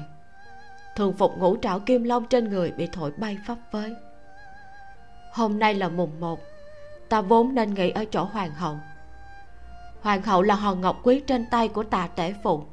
Xuất thân danh môn, lại không một chút kiêu căng, dịu dàng hiền lương, công dung ngôn đức không thứ nào không tốt danh vọng của tạ gia trong quan văn đương thời có một không hai. Ngày xưa ta lên ngôi này không được coi là vẻ vang. Hành động bức cung giết đệ cũng không tránh khỏi bị người lên án. Mà hai năm nay cũng cố triều đình, công của tạ gia không thể không kể. Bởi vậy ta đối với hoàng hậu phá lệ trọng đại. Vừa rồi, nàng thân như không xương nằm trong lòng ta, nói với ta một câu. Thần thiếp thấy mỗi lần hoàng thượng nhìn mọi người vui vẻ đều có vẻ mặt ngẩn ngơ. Là có người trong lòng sao? Thần thiếp nguyện nhường hậu vị, giúp hoàng thượng được như ý nguyện. Nhìn đôi mắt oánh nhuận thuần khiết của nàng, ta cơ hồ phải cho rằng một chút hoài nghi thành ý của nàng cũng sẽ chỉ là khinh nhờn nàng. Ngay lập tức, ta khoác áo đứng lên, vất tay áo bỏ đi. Hoàng hậu không thể nào biết được ngôi vị mà nàng nóng lòng toan tính, lấy lùi làm tiếng để giữ vững kia. Trong mắt của người nọ, không hề đáng nhắc tới. Người nọ có một đôi mắt giống như băng phách hàng mang, thanh sâu vô cùng, khiến cho người chìm thẳng trong đó mà không tự biết. Trong mắt nàng, ta chỉ từng thấy một lần dịu dàng đưa tình. Chỉ là sau này ta mới biết được thì ra lúc ấy, người nàng nhìn căn bản không phải là ta, mà là bào đệ cố an của ta. Lại nói, thân phận thật sự của nàng là giang hồ lỗ mãn mà ta khinh thường nhất. Một cô gái nhìn gầy yếu như thế, không ngờ lại làm ngài lưỡi đao liếm máu. Khi phùng thiệu hồi báo với ta ta mấy lần hoài nghi mình đã nghe lầm. Khoảnh khắc đó trong lòng ta cuồng nộ ta vì nàng mạo hiểm chấp nhận sở hoài khanh quy phục tính cái gì chứ? Lần đầu tiên trong đời lo lắng chọn lựa lễ vật, đưa cho một nữ tử, lại là vì cái gì? Sau đó ta đưa những thứ tuy rằng vô giá, lại đều là ra vẻ mà thôi. Nhưng không ngờ, ta có thể lựa gạt được sở hoài khanh trí tuệ vô song, nhưng không giấu được mắt nàng. Cho dù phùng thiệu theo ta nhiều năm như thế, cũng không bằng nàng có thể nhìn thấu tâm tư của ta nhưng thế thì sao chứ? Ta không ngừng nhắc nhở mình. Người hiểu ta nhất mới là người ta phải phòng bị nhất. Vì thế ta tương kế tự kế cưới nàng. Nhưng mà chỉ có bản thân ta tự biết. Khi ta cưỡi con ngựa cao to, phía sau đi theo cổ kiệu của nàng cùng vài dặm hồng trang uống lượng tâm tình của ta giống như lần đầu tiên thúc ngựa lên chiến trường, vừa thấp thỏm lại hưng phấn đêm đại hôn, nàng tự sóc khăn voan. Trên mặt phấn son lại không chút e thẹn ngại ngùng của tân nương. Thì ra, nàng tuy là quân cờ, lại sớm đã hiểu rõ tất cả. Hôn sự này trong mắt nàng chỉ là một hồi thành toàn cho ta. Mà nàng sở dĩ thành toàn ta chỉ là vì để thoát thân. Sau lại, nàng thay ta trắng ám khí của một phượng tê. Kim qua thiết mã hơn 10 năm ta cho tới bây giờ đều là gương cho binh sĩ. Chưa bao giờ có bất kỳ kẻ nào đứng trước người ta. Thay ta trắng đi đã kích ngấm ngầm hay công khai. Chỉ duy nhất một mình nàng. Ngày đó ta phóng ngựa đi nhanh. Vốn chỉ định đưa nàng một đoạn đường. Cũng không biết vì sao. Thấy hai người họ tay áo phiêu phiêu nắm tay nhau mà tới. Chấp niệm trong lòng ta lại không thể đè nén. Nàng lại bảo ta thành toàn cho nàng buồn cười. Ai sẽ tới thành toàn cho ta đây? Nàng lấy trạm lư can gián. Ta cuối cùng đành buông tay. Nghĩ đến ta đường đường là vua của một nước. Thế nhưng nghèo nàng tới mức này, duy nhất có thể cho nàng chỉ có tự do. Từ khi nàng rời đi, ta liền khóa kỹ mũ phượng bách điểu triều phượng mà đêm đại hôn nàng đã đặt vào tay ta, vĩnh viễn phủ bụi vốn tưởng rằng có thể đem nàng chôn sâu trong lòng, không còn nhớ tới nữa. Nhưng mỗi khi đêm khuya thanh vắng, đứng ở nơi cao nhất trong cổ trọng cung này, ta chỉ cảm thấy lạnh tới thấu xương.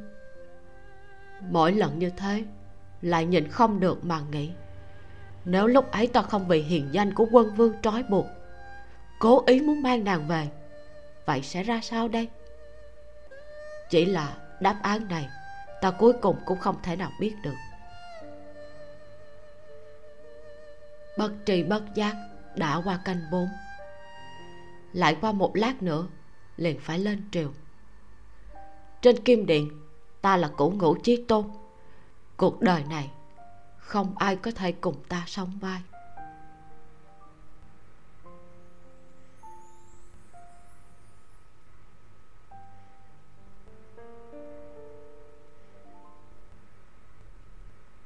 Phiên ngoài thừa ảnh tự thuật. Ta tên thừa ảnh là một thanh kiếm số khổ.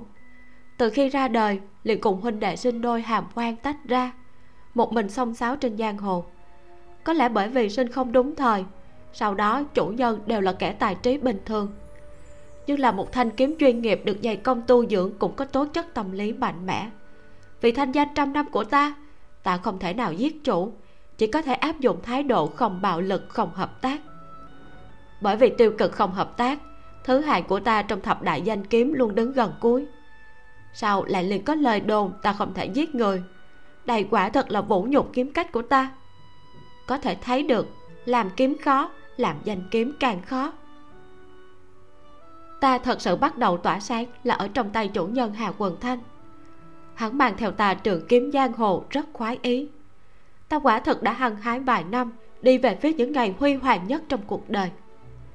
Đáng tiếc ngày vui chẳng tày gan. Khó trách mọi người nói nam nhi thay lòng đổi dạ. Yêu thích của hắn đối với ta chỉ như phù dung sớm nở tối tàn. Nửa đời trước của hắn cơ hồ yêu thích ta không buông tay. Nhưng cuối đời, hắn vì tình đau khổ, dần dần đối với võ học không còn si mê. Vì thế ta liền bị vắng vẻ. Ta thường nghĩ bi kịch của hắn ở chỗ chiếm được mà không biết quý trọng. Không chiếm được lại luôn nhớ mãi không quên. Tuy rằng, tình cảm của loài người ta không hiểu rõ lắm, nhưng đạo lý luôn giống nhau. Hắn muốn có được ta nhiều năm, đi khắp nơi rực thiên nước độc mới tìm được danh kiếm long đông như ta. Nhưng sau đó, hắn lại không còn ham mê kiếm đạo, liền đem ta tùy ý vứt cho cụ diệu tên ngu này. Thật sự khiến ta thương tâm thất vọng một thời gian đáng đời hắn. Đồ nhi lâm mỹ nhân của hắn một đi không trở lại. Ta hiểu được tâm tình ngày lúc đó của nàng. Mà thôi, năm đó hạ quần thanh vì tìm ta mà bỏ qua sinh nhật của lâm mỹ nhân. Hôm nay hạ quần thanh vì lâm mỹ nhân tinh thần ảm đạm, đem ta đổi chủ. Có câu, nhân quả tuần hoàn, báo ứng đúng đắn. Chỉ trách là mệnh của ta không tốt thôi. Đụng tới hạ quần thanh đứa nhỏ cực đoan như thế trái tim già cỗi của ta đau lòng không dậy nổi á. Kỳ thật, là một thanh danh kiếm, ta thường bị người ta hiểu lầm. Ngay cả hạ quần thanh chủ nhân như vậy cũng không ngoại lệ. Ta vẫn kiên định cho rằng, kiếm là khí. Cùng một thanh kiếm thảo luận chính ta hoàn toàn là chuyện lãng phí tình cảm. Cái gọi là chính ta luôn ở trong lòng người nắm giữ ta. Cùng bản thân ta chẳng có quan hệ một chút xíu nào nói ta có công dụng trấn ta là lời vô căn cứ. Ta chỉ là không chịu hạ thấp phẩm cách để cho kẻ tài trí bình thường sử dụng mà thôi. Thế giới của kiếm chỉ tôn sùng người mạnh. Kỳ thật, đi vào ma đạo cũng có người rất mạnh, nhưng cụ diệu hiển nhiên là không ở số này. Vì thế, mỗi ngày ta nằm trong hộp ngủ say, ngẫu nhiên nghe tên ngu xuẩn đó mắng ta vô dụng, cũng chỉ cười một tiếng cho qua mà không so đo người ta nói, danh kiếm như mỹ nhân, được nhiều người yêu thích. Ta sống mấy trăm năm, bị tranh đến đoạt đi đã sớm lạnh nhạt. Nhưng lần này không giống. Đến đoạt ta lại là một cô gái trẻ tuổi. Tay nàng khô ráo ổn định mà có lực.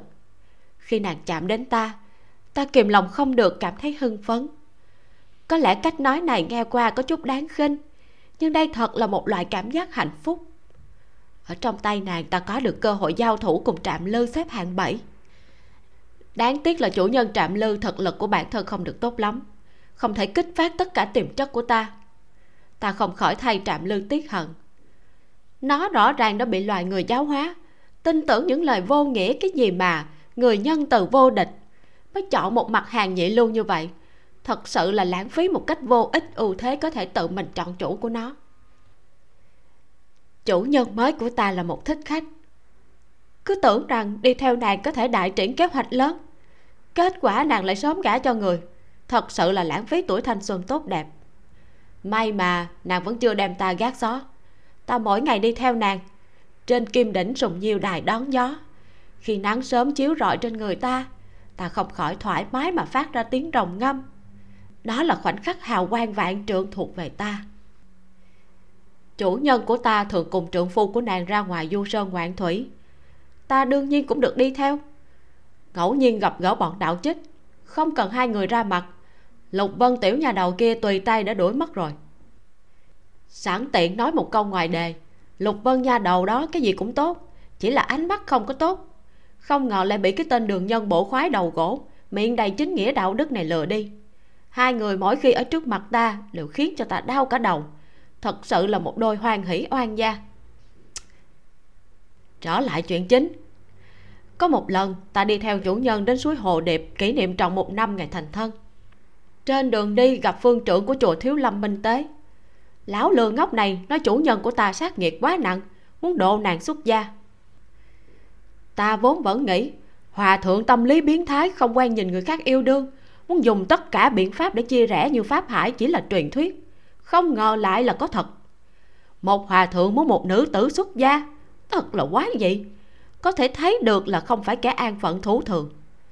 Nếu đối phương không phân rõ phải trái, chúng ta chỉ có thể dùng bạo lực giải quyết.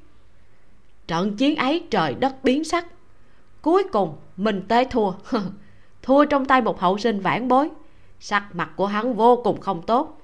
Cái đầu vốn trơn bóng cũng ảm đạm đi không ít. chủ nhân ta một trận thành danh, ta tự nhiên cũng có vinh quang. Nhưng mà, nổi danh cũng có tác dụng phụ. Ta sống một bó to tuổi, đối với điểm này đã có nhận thức sâu sắc. Quả nhiên, sao lại thường xuyên có kẻ ăn no không có chuyện gì làm, lên đường môn khiêu chiến? Ý đồ đá bại chủ nhân của ta để nổi danh thiên hạ. Trong đó, phần lớn là đám thanh niên đệ tử xuất thân danh môn chính phái, mắt mọc ở trên đỉnh đầu những người đó dưới tay chủ nhân ta, căn bản chẳng có sức chống cự. Chủ nhân ta cũng không chịu đựng bọn quái nhiễu này. Trường phu của nàng liền vì nàng mà tạo một ngõ người gỗ. Bên trong tất cả đều là người máy, hung hăng đuổi đi một đám không biết tự lượng sức. Sau lại, chùa thiếu lâm kiện chúng ta xâm phạm bản quyền. Cứng rắn nói, người gỗ là độc quyền của bọn họ. Kỳ thật là muốn lấy được kỹ thuật quan trọng mà chúng ta tự nghiên cứu ra vì thế, lại dẫn phát một hồi kiện cáo dựa vào vũ lực để giải quyết. Chủ nhân của ta mang theo đại phá thập bát là hán trận của thiếu lâm tự. Từ nay về sau danh chấn giang hồ. Việc này bàn sao tạm thời không nhắc tới. Theo lý thuyết, đi theo một chủ nhân như vậy, ta nên thấy đủ. Nhưng mà có một chuyện khiến ta thật là bối rối. Mọi người thường nói anh hùng cứu mỹ nhân. Chủ nhân của ta lại thường xuyên phải đánh chạy các loại mỹ nhân giang hồ mơ ước sắc đẹp của trượng phu nàng. Nghĩ coi, thừa ảnh ta, nay nhờ phúc của chủ nhân, đã xếp trên lão huynh trạm lư, lại phải chịu sỉ nhục làm chút chuyện tranh giành tình nhân. Hơn nữa, chuyện này còn viết trong giang hồ chí của mộ yến trai mới xuất bản. Thật sự là khiến ta không còn mặt mũi nào hết. Thật ra ta cũng hiểu được, chủ nhân vốn không nhỏ nhen mà động thủ với đám mỹ nhân nũng nịu này nàng giống như đùa giỡn cắt tóc mỹ nhân, hoặc là cắt chéo áo của mỹ nhân dỗ đường đường của nàng vui vẻ. Có thể thấy được, địa vị của ta trong cảm nhận của nàng kém xa đường đường của nàng. Ta đường đường là một thế hệ danh kiếm. Vậy mà lại suy bại tới mức này, thật là không thể chịu nổi. Thơ ảnh quả là một thanh kiếm hài hước và đáng yêu, phải không các bạn? Nó vừa có ngạo khí của kẻ tài từng trải, vừa có tâm tính ngây ngô dễ thương của trẻ nhỏ. Qua lời kể của nó thì chúng ta biết thêm được nhiều điều về cuộc sống sau hôn nhân của hoang và hy. Còn có cô nàng lục vân dễ thương nữa. Nàng ấy cuối cùng đã nên đôi với bổ khoái đường nhân, thành một đôi hoan hỷ oan gia. Bây giờ, mời các bạn thưởng thức phiên ngoại cuối cùng của bộ truyện, phiên ngoại về cố an.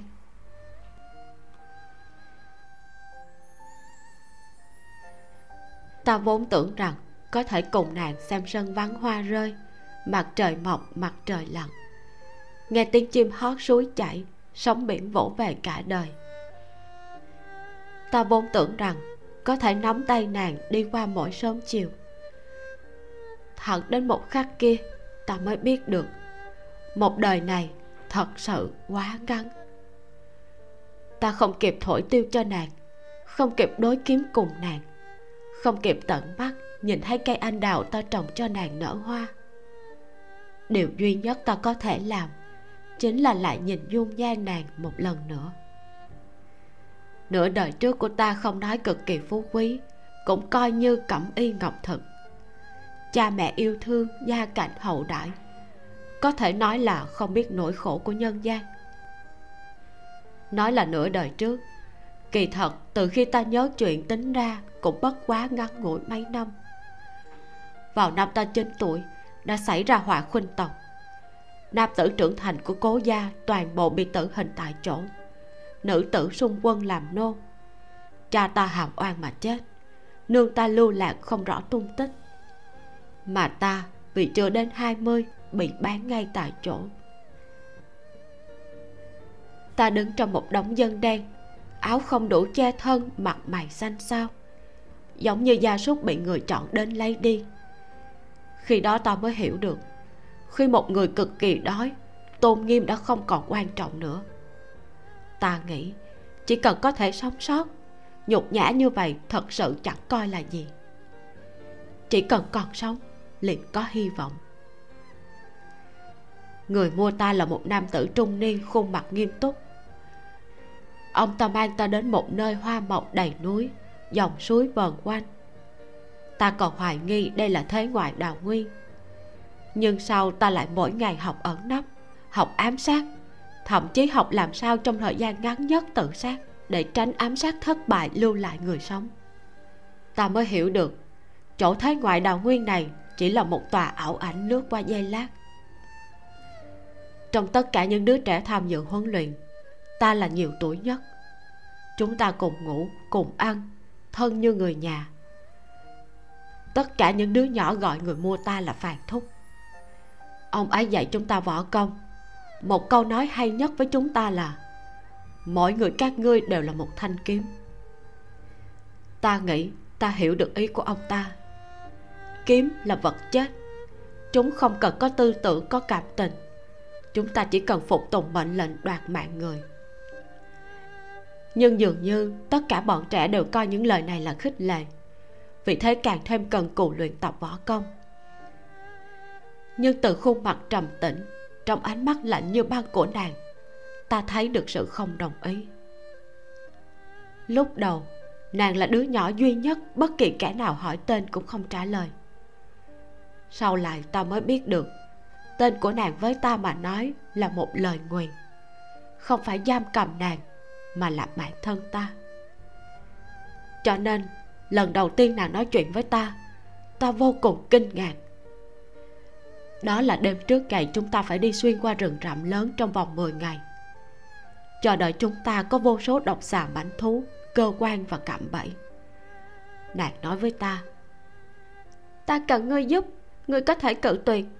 Thể lực của ta không tốt, có lẽ sẽ liên lụy ngươi. Trong ấn tượng nàng chưa bao giờ nói nhiều như vậy với bất kỳ kẻ nào. Ta hiểu được nàng đang cầu xin giúp đỡ. Hơn nữa, nàng không chút che giấu mà tới tìm ta. Đơn giản là trong tất cả những đứa trẻ võ công của ta tốt nhất. Ta hỏi nàng, vì sao khi bị những đứa nhỏ khác khi dễ lại không cầu giúp đỡ? Nàng đáp rất đơn giản, bởi vì như vậy sẽ không chết. Ta nghĩ chúng ta giống nhau, trôi nổi trong đời chỉ vì dãy dụa cầu sinh. Vì thế ta đồng ý. Sự thật chứng minh nàng vẫn chưa hề liên lụy ta.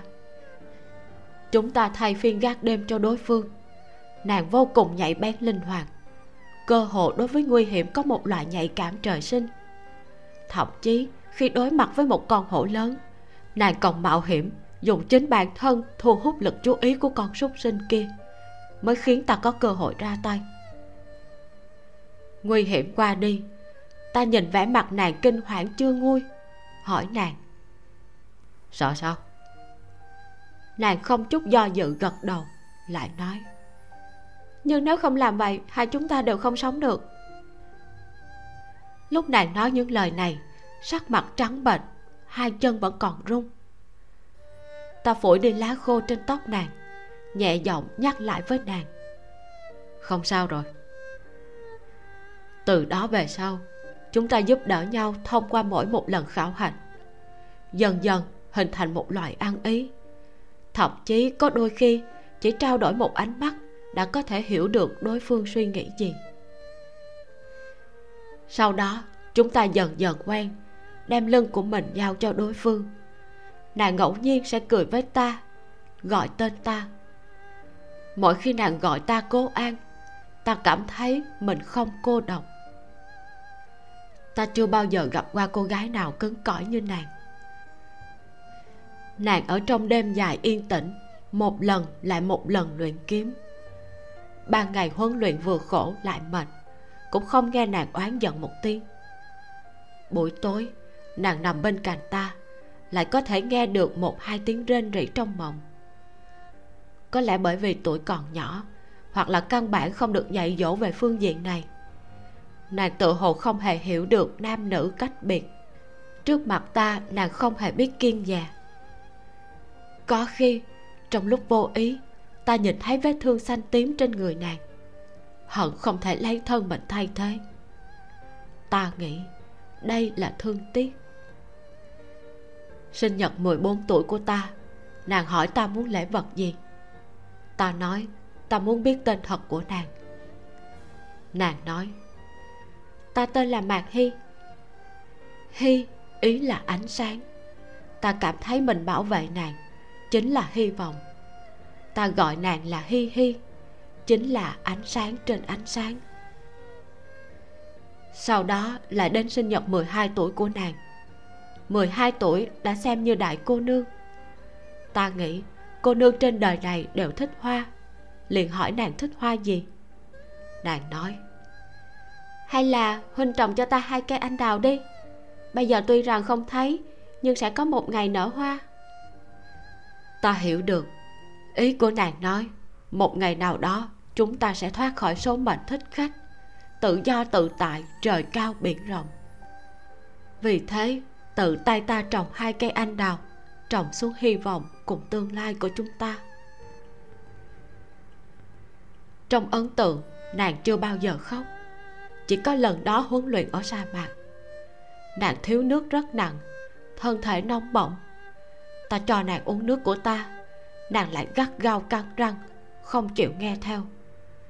Ta hiểu được, nàng bởi vì nhất thời tuyệt vọng mà có ý muốn chết, muốn để lại nước cho ta ta đành phải điểm huyệt đạo của nàng, mạnh mẽ rót vào.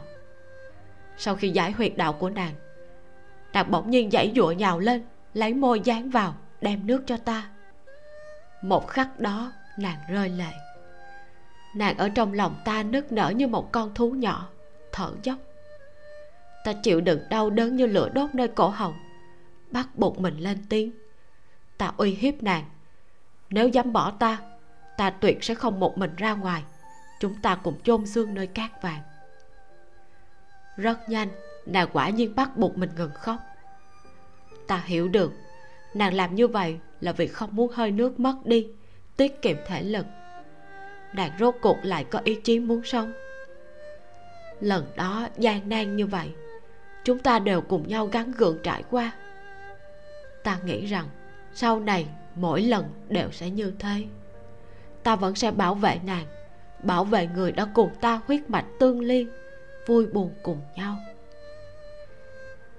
Nhưng ta chung quy thật không ngờ, vận mệnh lại tàn khốc đến vậy. Ta và nàng thì ra không thể cùng tồn tại, chỉ có thể có một người sống sót. Ta nghĩ ta không có lựa chọn nào khác.